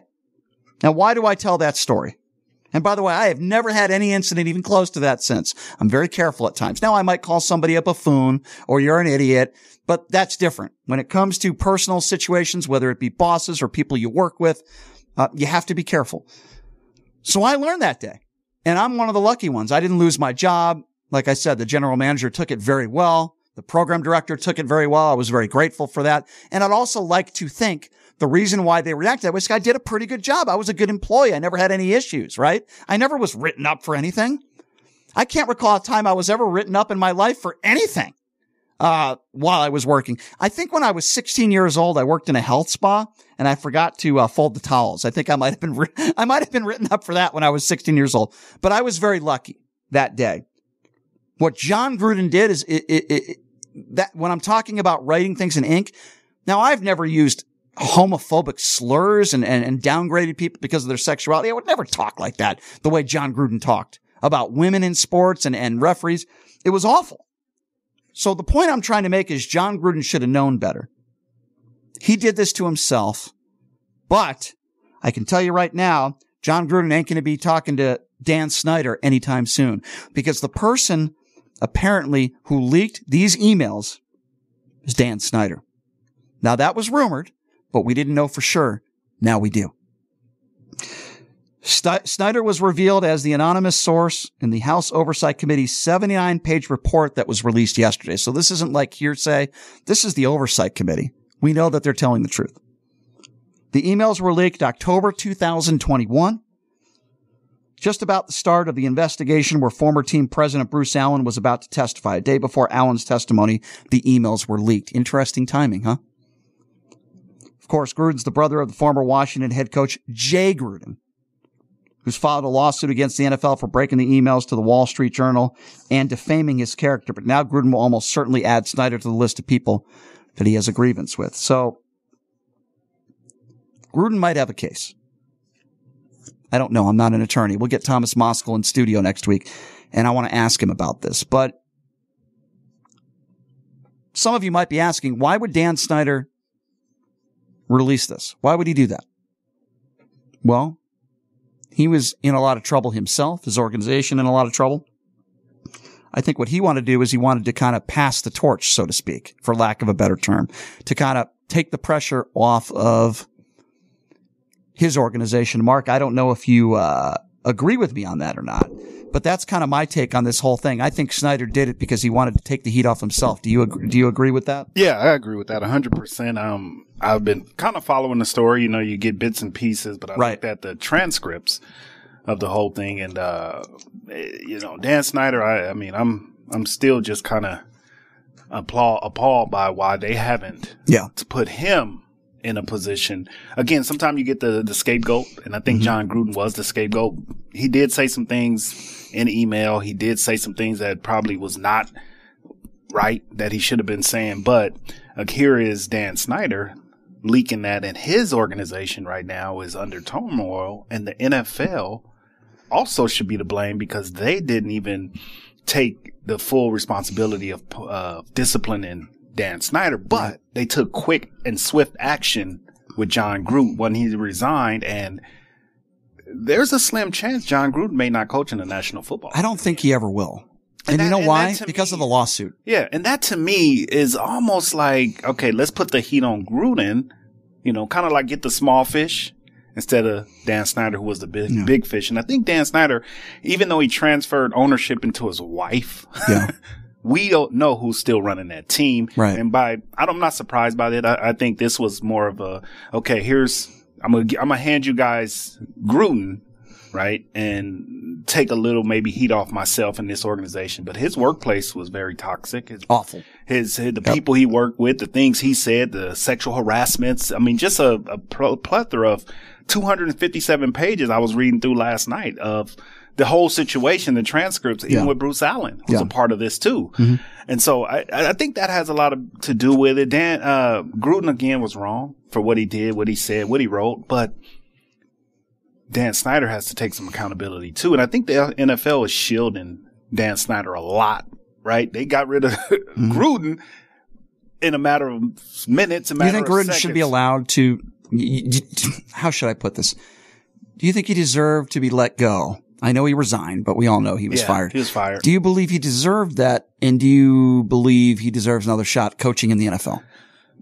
In the moment, again, we've all been put in situations in the moment. You, you, you make a decision, right? And you just make it to appease yeah. everybody, right? And, um, I think again, Mark Davis is a, a, a, great person. The one or two interactions I've had with him at his time here in Vegas seems like a reasonable person. Mm-hmm. And, um, I think, what Gruden did, they wasn't having the best season, right? I don't think the player. I think it had a, a, a factored in with the players.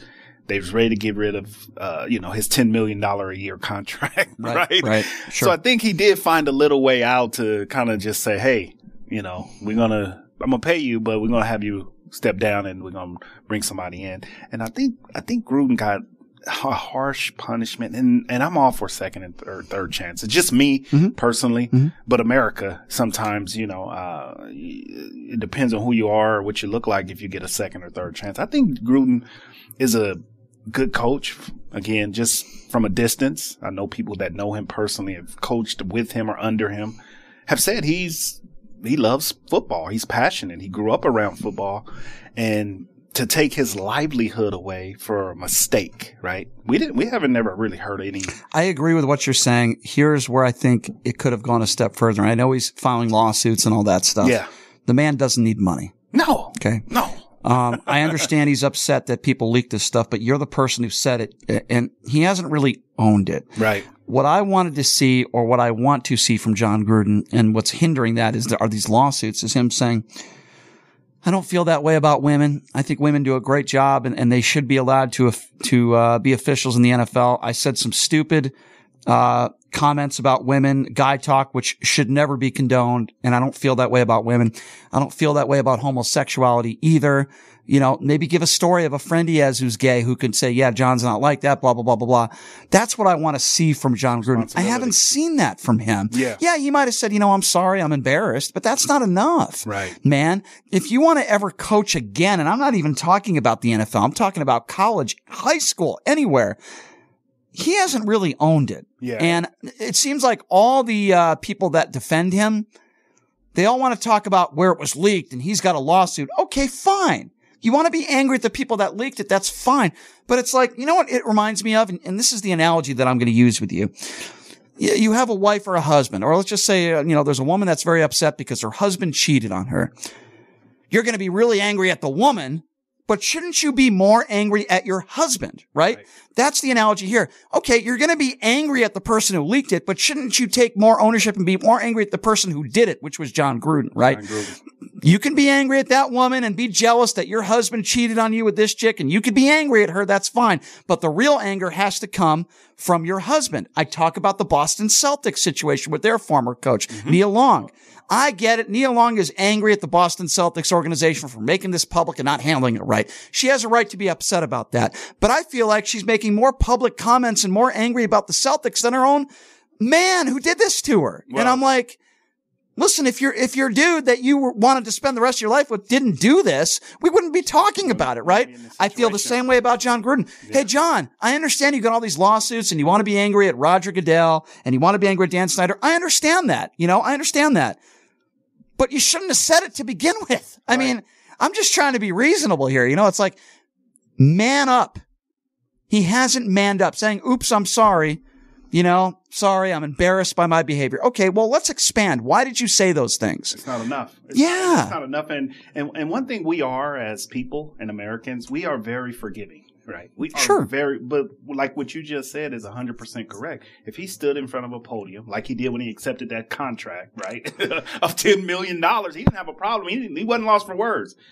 He feels those emails were leaked, but the people that leaked them are the ones at fault. Mm-hmm. Not what I said. So that's how he's he feels. I don't like that attitude. Heart. In, in his heart, he feels you know, like that. And I can't believe I'm going to do this, Mark. I'm going to defend Tiger Woods because yeah. obviously adultery and the things he did and the way he treated his ex-wife, horrible, right? I think we all could agree, terrible, hundreds and hundreds of times. Yeah. And you can say maybe it was a PR stunt and he wanted to keep his sponsors. Fine, you can say that as well. But the man held a press conference. He apologized to everybody. He owned everything. He said he was embarrassed. He held a press conference just to apologize. Now, yes, he might have been pushed by his PR team. I don't care what the reasons were. Right. He did it. Jon Gruden didn't do that. I believe if Gruden did that, that take a page from the Tiger Woods playbook. He was forgiven. Yeah. Okay. Tiger Woods was forgiven, yes, right? Was. He's looked at he as a hero now. yeah. He, he is a, I mean, he, you know, people forget about that stuff. And, and, and Tiger Woods does a lot of good stuff for charity and, and, and I believe he's a good father and he's kind of turned his life around a little bit.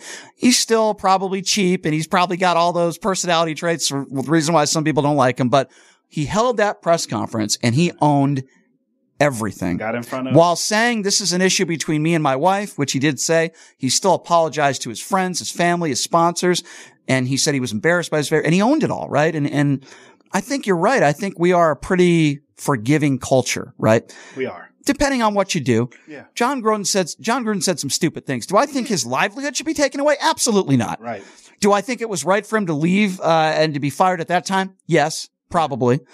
But I would have no problem with him coaching again so long as he did what Tiger Woods did, yeah. which is hold a press conference for one reason and one reason only, not to call yourself a victim, not to talk about your lawsuits, but to actually own what you did, explain why you said the things you said and give your real thoughts on homosexuality and women in sports. If yeah. he did that, I am on board 100%. Yeah. But now it's taken too long. Of course. Are you know? ready to, will we accept it? It's like, taken too long. We would have in the Just beginning. like I feel about Kyrie Irving. Yeah. Right? Um, you know, while I'm glad Kyrie Irving eventually apologized, he only did it because it was financially, uh, you know, you can tell when somebody is truly sorry Genuine and when they're not. Yeah, yes. Right? Of course. Um, is Tiger Woods truly sorry for what he put his ex-wife through? I think he is. Yeah. I actually believe him. I think he is sorry. I, I see him with his kids now and how much he loves his kids and his son. And I do believe he's sorry for what he did. I actually believe him.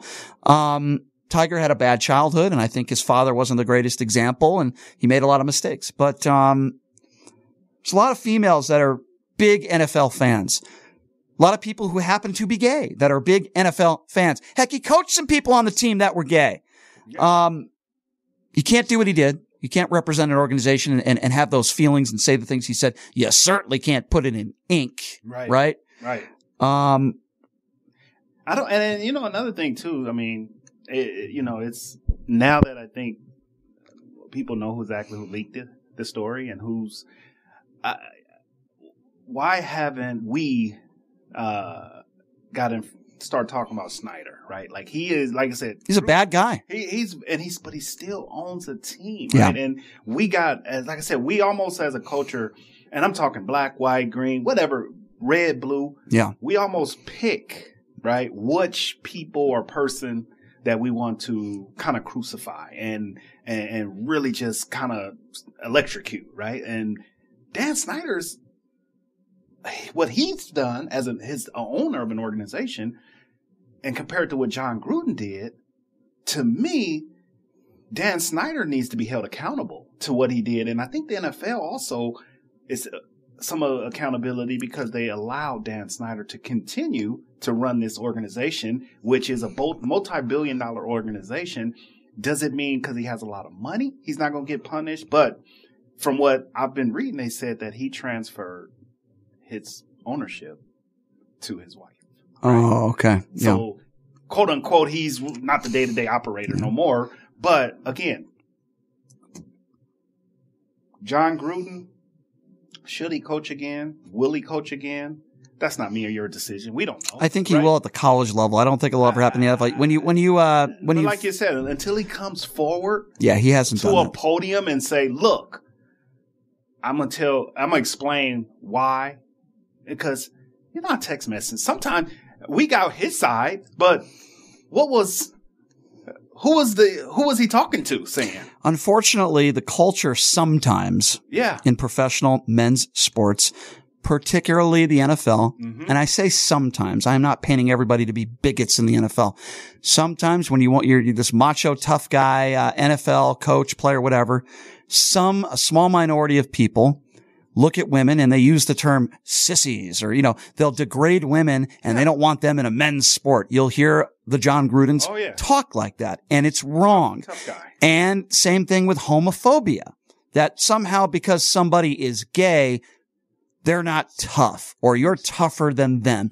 you get that with these macho men pigs in sports in America.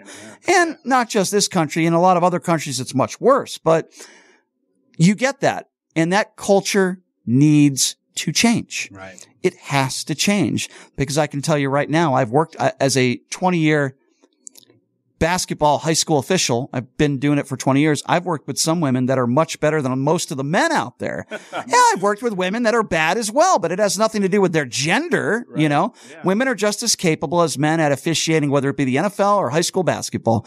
Uh, doesn't matter what your sexuality is either. And, um, so Gruden was wrong. I think any reasonable person would admit that. I agree with you. He needs to come to the podium if he wants to coach ever again. He needs to own. I want him to repeat the things he said, and then I want him to respond to it. Tell us. yeah. Here's what I said. Here's why I said it. Here's why I was wrong. I, I just want to hear that from him, and I think um, we might have heard uh, his friends might have heard that behind closed doors, but I want to hear that publicly now. The thing that frustrates me again is that he's got tons of money. Oh, yeah. He doesn't need to sue the NFL. I understand he's angry. I, I- I think this is a bad move. It's a bad PR move for him. Just move on already. Yes, somebody release this information, but you know what? These are your emails. Yeah. So if you want to say defamation of character, you did it to yourself. Yeah, he did. Um, so uh, we'll see what happens, Yeah, Mark. But I, think I think he's, you know, just to kind of close, I think he's again. I mean, you know, when you do have a, a family and you got a wife and you got kids, right? We we we walk out of the house and we represent our family. Sure. we represent our Yep, name. yep, Right. That's how sure. we. And again, I mean, we've all made mistakes, right? But when you own that mistake or when you are apologetic about what you did, we're, we're, we're more open to forgive, right? As a society, as America, as business co-workers, you're more open to say, you know what? If I messed up, I messed up. Here's why I did it. And a person has an understanding, not just speculating why you did it. That Gruden could possibly be coaching somewhere, uh, GA somewhere. He can't even get a TV job right now. yeah, And that was where we've known Gruden, right? From his TV he's a personality. He yeah. can't even get uh, a job doing TV. He's not hurting for money, but it's still fairly soon. It's only been about a year, right? Uh, actually, it's been a little longer than that, hasn't a it? little over a year. Yeah, it's been a little year. over a year. A little over a year. So let's give it a little bit more time. I hope he gets to the podium and does what we talked about. I don't think he will. Yeah. I don't think his ego His, will allow his him. team though. His, I mean, Yeah. somebody from his team. If you or me was on his team, Somebody should be doing the first thing. I would've agree. said, I agree. You're paying me. Let's get to this podium. Americans are forgiving. Tell them why you did it. Own it, and then you'll be at least forgiven. Agree 100%. I just don't think he's going to do that. But uh, anyway, we now know who uh, leaked those emails, and it is Of course, Mr. Dan Snyder. Of course we know. He's the one who did it. And uh, yeah, I wish he wasn't an owner. Mr. Snyder. Wish he wasn't an owner in the NFL uh, either. Uh, I, he shouldn't be around the NFL either, but we'll have to wait and see how this thing all plays out. All right. Here's what we're going to do. We're going to take a quick break. Uh, I'll tell you something else um, that didn't make the Raiders look very good. It was the, the game last night in the fourth quarter. What the hell happened? Ron Futrell, Channel 8 Sports, will be joining us next. He was out there in LA covering the game. What happened? We'll ask Ron that next. You're listening to Pushing the Limits right here on KSHP.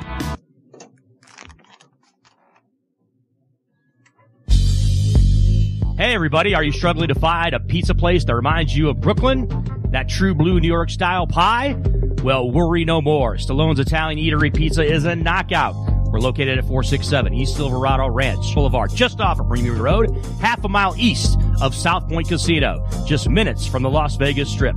Come by and grab a slice of pie. Plus, check out our Brooklyn inspired Italian cuisine. Our sandwiches are super. Hero, that is. Because why be a sub when you can be a hero?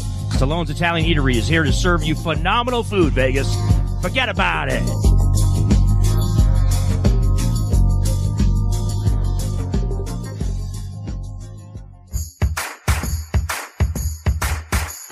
Look, it's impossible for the average person to find a great attorney out there. There's so much misinformation. Now, let me introduce you to former Chief Deputy District Attorney Thomas Moskal. He was Las Vegas's top DUI prosecutor for years. Prosecuted the most high profile DUI cases in Clark County. No one knows more about DUI law in Nevada. Just Google it. If you get charged with DUI, whether it's a misdemeanor or even more importantly, a felony, you need Thomas Moskal representing you. His relationships with the prosecutors and judges and his knowledge of DUI law to work for you. So give him a call now or text him at 702 848 5555. It's your life and liberty that's at stake. Don't wait. Call now. That number again, 702 848 5555. Hey everybody, it's Brian Shapiro from Pushing the Limits. I want to tell you guys about Sahara West Urgent Care and Wellness. They're conveniently located on the southwest corner of Sahara and Jones. They're open Monday through Friday, 9 a.m. to 9 p.m., and Saturday, 9 a.m. to 5 p.m. At Sahara West Urgent Care, they'll take care of all your healthcare needs. They offer routine services such as physicals, STD testing, car accident treatment, and work injuries. You name it, they do it. They have on site x ray, EKG, ultrasound, and labs. They treat chronic conditions such as asthma, blood pressure, diabetes, and more. They also offer general wellness exams, treatments such as testosterone enhancement, and cancer screening. They're located on Sahara, 6125 West Sahara Avenue. Their number is 702 248 0554. And the best part, they accept most major insurances and affordable cash pay prices, office visits starting at just $95. And I'm also a client. So please give them a call, 702 248 0554.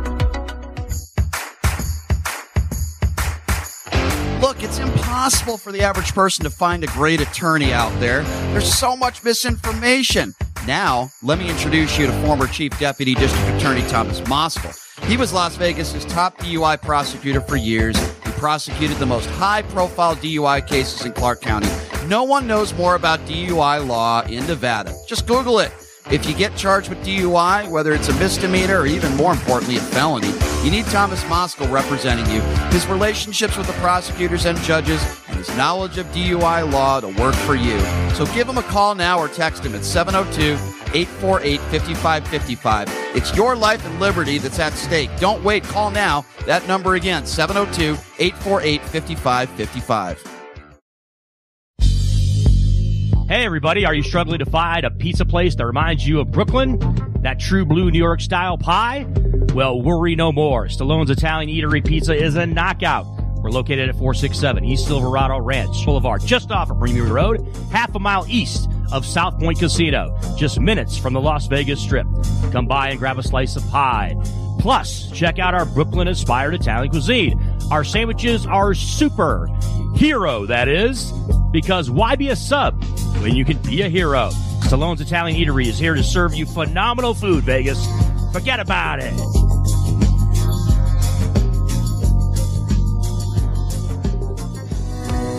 Hey, everybody, it's Brian Shapiro from Pushing the Limits. I want to tell you guys about Sahara West Urgent Care and Wellness. They're conveniently located on the southwest corner of Sahara and Jones. They're open Monday through Friday, 9 a.m. to 9 p.m., and Saturday, 9 a.m. to 5 p.m. At Sahara West Urgent Care, they'll take care of all your healthcare needs. They offer routine services such as physicals, STD testing, car accident treatment, and work injuries. You name it, they do it. They have on site x ray, EKG, ultrasound, and labs. They treat chronic conditions such as asthma, blood pressure, diabetes, and more. They also offer general wellness exams, treatments such as testosterone enhancement, and cancer screening. They're located on Sahara, 6125 West Sahara Avenue. Their number is 702 248 0554.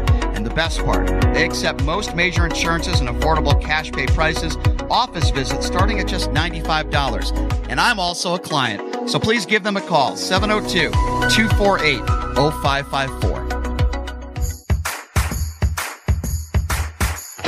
Look, it's impossible for the average person to find a great attorney out there. There's so much misinformation.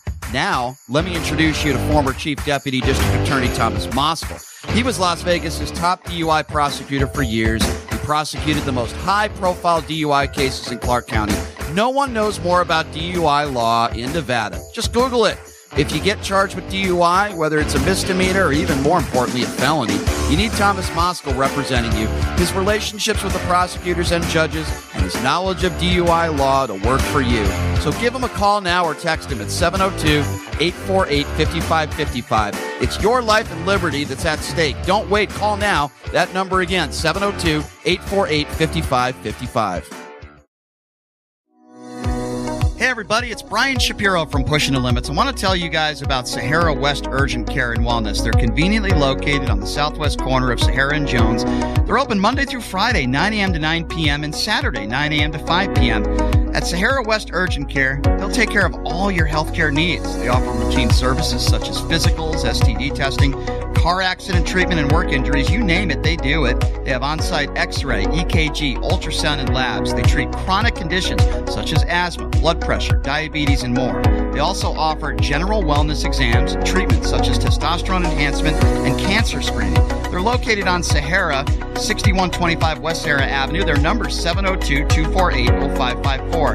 And the best part, they accept most major insurances and affordable cash pay prices, office visits starting at just $95. And I'm also a client, so please give them a call 702 248 0554. STN Sports is the only sports betting app you need this season. STN Sports has it all in play betting, mobile parlay cards, the Play Plus card to fund and withdraw from anywhere in Nevada, and the latest lines on every game. STN Sports even lets you earn rewards on every bet. Safe and easy betting from your phone or tablet. Go to stationcasinosports.com or sign up at any Station Casino, Fiesta Wildfire, or the El Cortez. Details at the sportsbooks. A great time! Your entertainment destination, the South Point, invites you to experience the ultimate great time under one roof. Bowling, dancing, a live show, a movie, delicious dining, and one of South Point's 11 restaurants. So much to see, so much to do. You won't know where to start first. This week, make it a South Point week and discover for yourself why the South Point is your entertainment destination for a great time.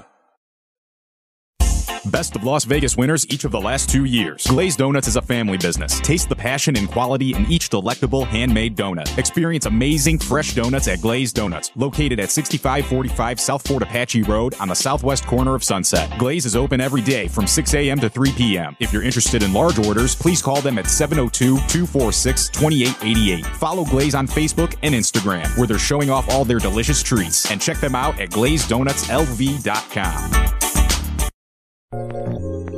Experience the Artisan Hotel's theme suites, restaurant, bar, pool, and complimentary valet. During the week, the Artisan is a quiet Las Vegas retreat that's great for travelers and locals. The weekend is all about nonstop partying and the award-winning Artisan nightlife. All rooms include free gym access and Wi-Fi. The Artisan Hotel is centrally located between the Strip and downtown Las Vegas. Book your stay at artisanhotel.com. The Artisan Hotel, your unique Las Vegas boutique hotel.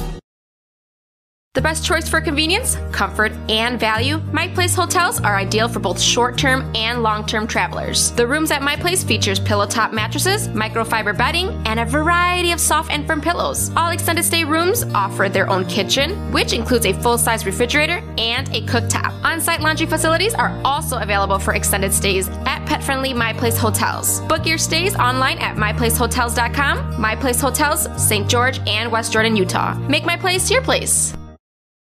Shopping is always easy with the Radio Shopping Show.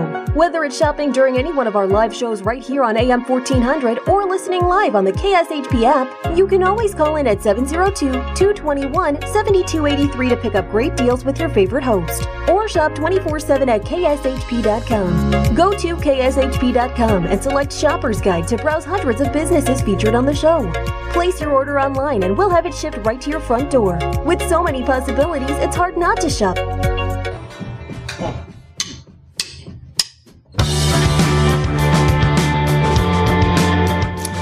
All right, welcome back. It is Pushing the Limits on a Friday, getting geared up for uh, VGK back in action tonight at T Mobile Arena against the Philadelphia Flyers. I don't know, is Eric Lindros coming back to town? I don't know. Too many concussions for him. And then, of course, uh, tomorrow, UNLV Hoops in action the Eastern is it no Washington State? They're playing Washington State tomorrow, and then the game after is a boy. That's a good one.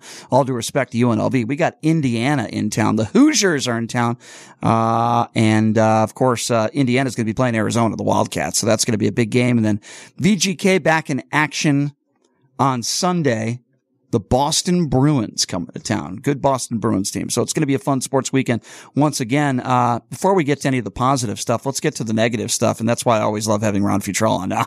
I'm just kidding, Ron. Uh, uh, obviously the Raiders, uh, very disappointing loss yesterday on the road in LA. And, uh, joining me right now on the line, the man, the myth, the legend himself, Ron Futrell, traveling with Chris Matthews, the tag team from Channel 8. Mr. Futrell, how's it going, my friend? Hey, we are driving back uh, from LA after that. I don't know if you saw the, the Raiders had a game last night. Were you aware? yeah, I was. yeah, yeah, yeah. No, they played a game last night in LA against the defending Super Bowl champs. And uh, oh, Baker. That's funny. Like, like, like Baker Mayfield at quarterback, he can't do anything, can he? Is he washed up? so, Ron, you were there, right? We saw it on television, but you and Chris Matthews, you guys were there covering the game. What yeah. the hell did that look like? What happened in the final five minutes of that football game? And why were they so conservative with the play calling against a bad team? What happened to Derek Carr? He just imploded in that game. He was terrible. I mean, as a whole, what was it like watching that in real time live out there in LA? I'm going to say what happened in the last three and a half minutes of that game. When the Raiders get the ball back, because they were trailing 16 to 3 with 12 minutes to go. And then the uh, Rams go on a 17 play drive that eats up nine minutes where you're saying, oh, that's good. It's eating up some time, but it ends in a touchdown. So then the Raiders get the ball back and they dive into the line three straight times with uh, Josh Jacobs. Eats up, you know, very little time, whatever. They get the ball back. They punt. Carlson gets it inside the two yard line. They got to go 98 yards, the Rams do. And uh, Ron and I were talking about this driving down. Ron, that hasn't happened in a decade when a team's done something like that. So th- this, as you'll talk about, this is a biblical collapse. So let's talk about. That? I'm going to call it. I'm going to go Old Testament on you, Brian. Here, I know your your show is PT, PTL. I love that acronym because it was. I used to watch a show called the PTL Club. Um, I don't know if you're even familiar with it. But I'm not. No. You're familiar with the PTL. So you stole their acronym, by the way. I guess I did. Here's a, well, let me ask you guys this though, uh, both of you. Derek Carr was terrible yesterday. I mean, the pick he threw in the end zone was one of the worst throws I've, ever, I've seen a quarterback make all year. How is it that Derek Carr can have a game like he had against the Chargers, a game on the road against Seattle where they get a nice win there, and we see Derek Carr back to his old tricks? I mean, is this the Derek Carr? Is this the real Derek Carr? Because I thought he was absolutely terrible yesterday. Well, and and here's here's the thing that we were talking about driving back on this I-15 North is Derek Carr, Devon, you got Davante Adams on your team, and you you only throw the ball to him three times in a game. He has three receptions, zero in the second half, if I'm correct. Is that right, Ron? I think it was zero. Yeah, he might have been thrown to a couple of. He was only four. Derek Carr only threw four passes in the second half. So you rip Derek Carr. I'll join you in that, but at the same time, the play calling was yeah so conservative. Josh McDaniels is yeah, yeah he's the guy that's oh, protect the lead, protect the lead. Well, you've blown the lead now for, in trying to protect the lead yep. and play this prevent defense. Um, and, and then on offense, doing, trying to run the clock. It has failed miserably four times. That's historic in NFL stuff. You know, it's, um, it, it's not the plague of locusts. It's not the river of blood and toads coming out. And so, I'm probably exaggerating with the Old Testament comparisons here of a, a biblical proportion collapse, but it's pretty darn, it's pretty, by NFL portions, it, proportions, it's, it's a collapse. You know what, though, the Raiders did, the Raiders actually did part the Red Sea. Oh, and the Rams went right down. Safety.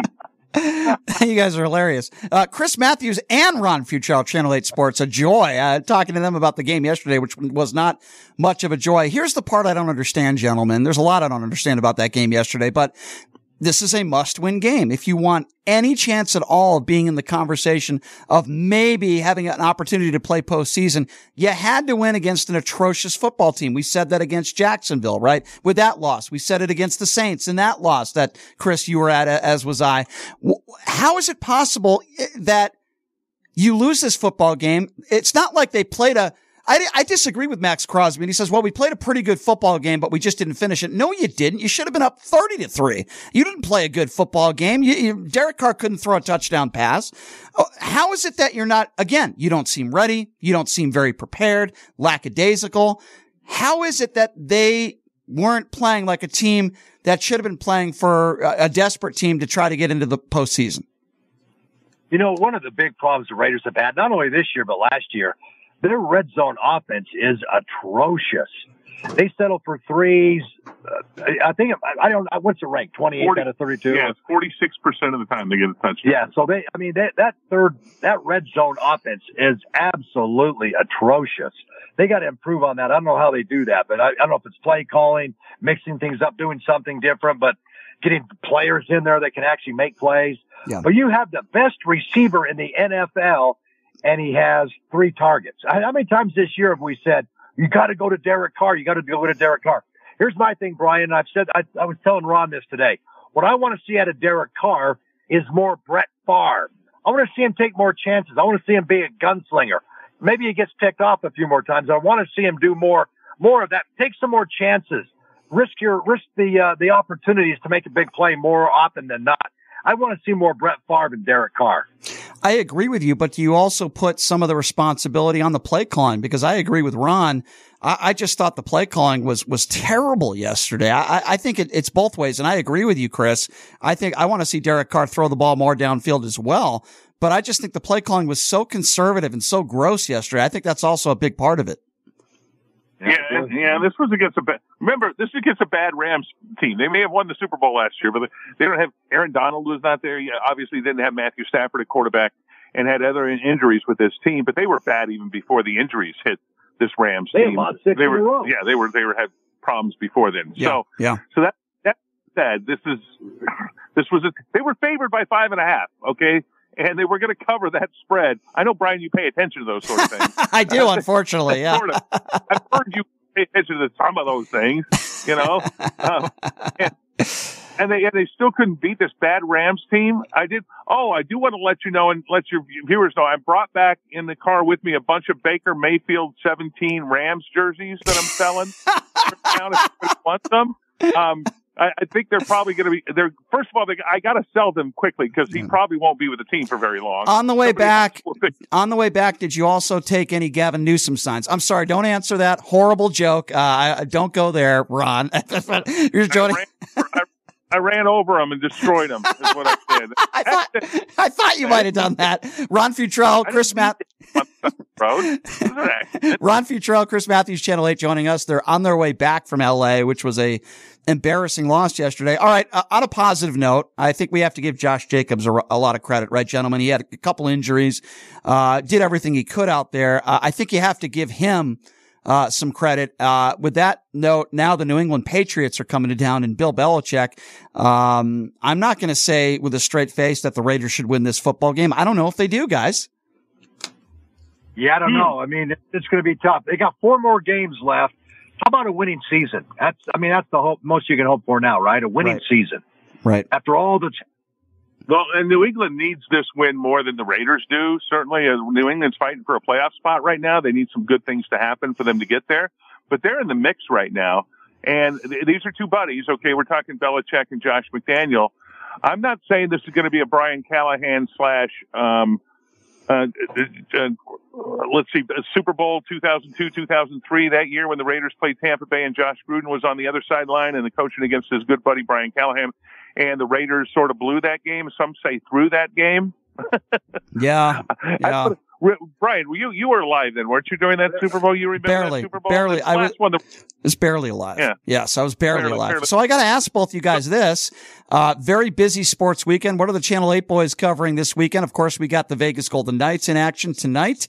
We've got UNLV and Washington State, big college basketball game for UNLV tomorrow, and then following, uh, of course, a mega game with Arizona and uh, Indiana, and then of course VGK back in action against a very good Boston Bruin team Sunday afternoon. So where are you guys going to be at this weekend? Chris and I are going golfing in Pahrump, right? He told me how fun that. golfing in Pahrump. We're doing. We're getting out of here. We don't. Uh, what sports to cover this weekend? Wait, when you go to Pahrump, that's what you do? Oh, I didn't know that. that's what we do. yeah, Chris tells me there's a pretty nice golf course there. There is actually. Uh, there is. Uh, Chris so, Wynn, by the way, Chris Wynn taught Chris Matthews how to play video poker. I don't know if I'm allowed to say that. Wow. Oh, no. It's, it's, it's a tough game.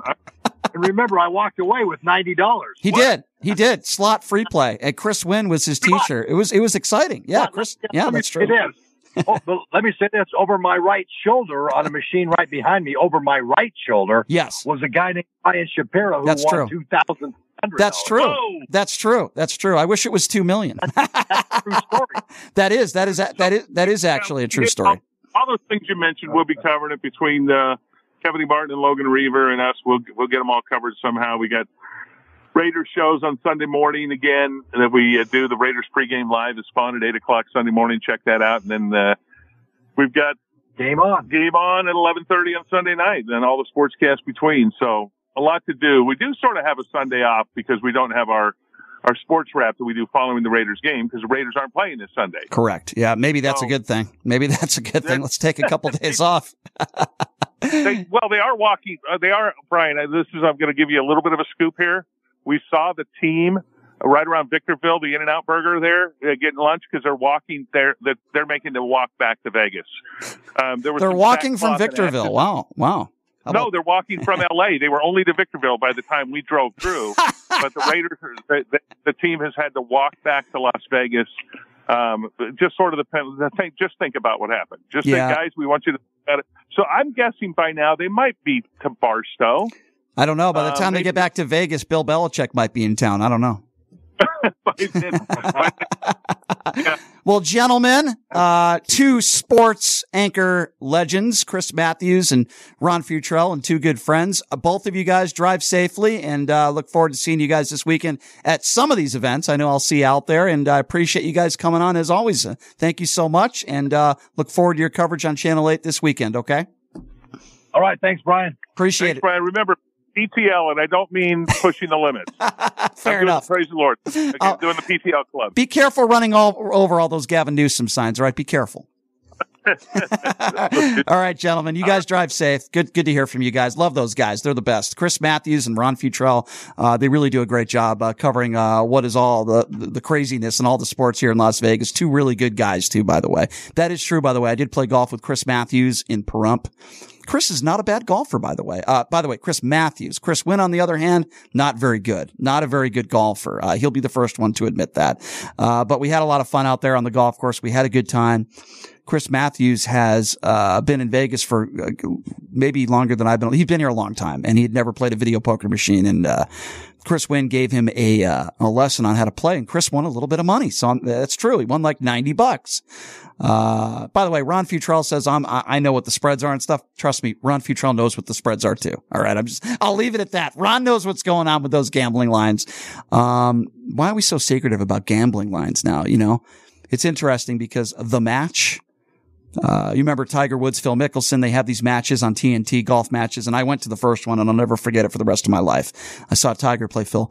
Um, interesting gambling note. They had the press conference for the latest match, which I will not be watching, but it's Tiger Woods and Rory McIlroy, two legends facing off against two youngins and uh, Jordan Spieth and Justin Thomas. Uh, very funny moment in that press conference. I wish I had the audio of it. We don't have time, but really funny moment where Justin Thomas is, is saying, well, we're acting like we're the underdogs here and we're we're, we're, we're, we're approaching it that way. And then Rory McIlroy says, wait, underdogs? The bookmakers have you guys as the favorites, which by the way is true. And, uh, and then Justin Thomas says, well, yeah, that's true. The bookies know what they're doing. I just thought it was a funny moment. You would have never heard that 10 or 20 years ago where you had professional athletes in an event that's, you know, where there's a line or a spread or whatever you want to call it. And they're actually talking about it in the press conference and the match is going to be played on Saturday. Tiger Woods can barely walk, but because he has a cart, he's able to play in this event. Uh, I'm going with the actual real underdogs. I think Tiger Woods and Rory McIlroy beat the snot out of Justin Thomas and Jordan Spieth. So yes, uh, I might be making a small wager on the match this weekend. Uh, the Vegas Golden Knights are in town tonight, back in town, I should say, and so are the Philadelphia Flyers. I don't know if that's going to be Eric Desjardins, Ron Hextall, Eric Lindros. That's back in the day when I used to watch the Philadelphia Flyers come to town to play my Hartford Whalers. Very different Philadelphia team that's struggling now. I'm going to go ahead and say this. If you're the Vegas Golden Knights, you have to win this game tonight. After what happened the other night against the Rangers, this is a bad Philadelphia Flyers team. You are a superior team. You've had a day's rest now. No excuses about travel. This is a game that you have to win. And I'm not talking about 1-0 or 2-1. You got to win this game handily tonight. Score three or four or five goals even. Let's go crazy tonight and uh, get a big win uh, and, and, get back on the W track. Folks, uh, that's a wrap. I want to thank uh, Mark Hayes for helping me out all week as he's done a wonderful job. Uh, and uh, also enjoy talking with Mark with his football expertise as a former Division One college football player. I want to thank all my guests today Ron Futrell, Chris Matthews, former presidential candidate Joe Walsh. They are all awesome. Uh, I'm happy to have my friends on this show as I do all the time, and they're great guests. Guess who we're having on the show next week? Roger Stone is going to be joining us, among many others. So that should be interesting. Thanks for joining us, everybody. Have a great weekend. We'll see you Monday.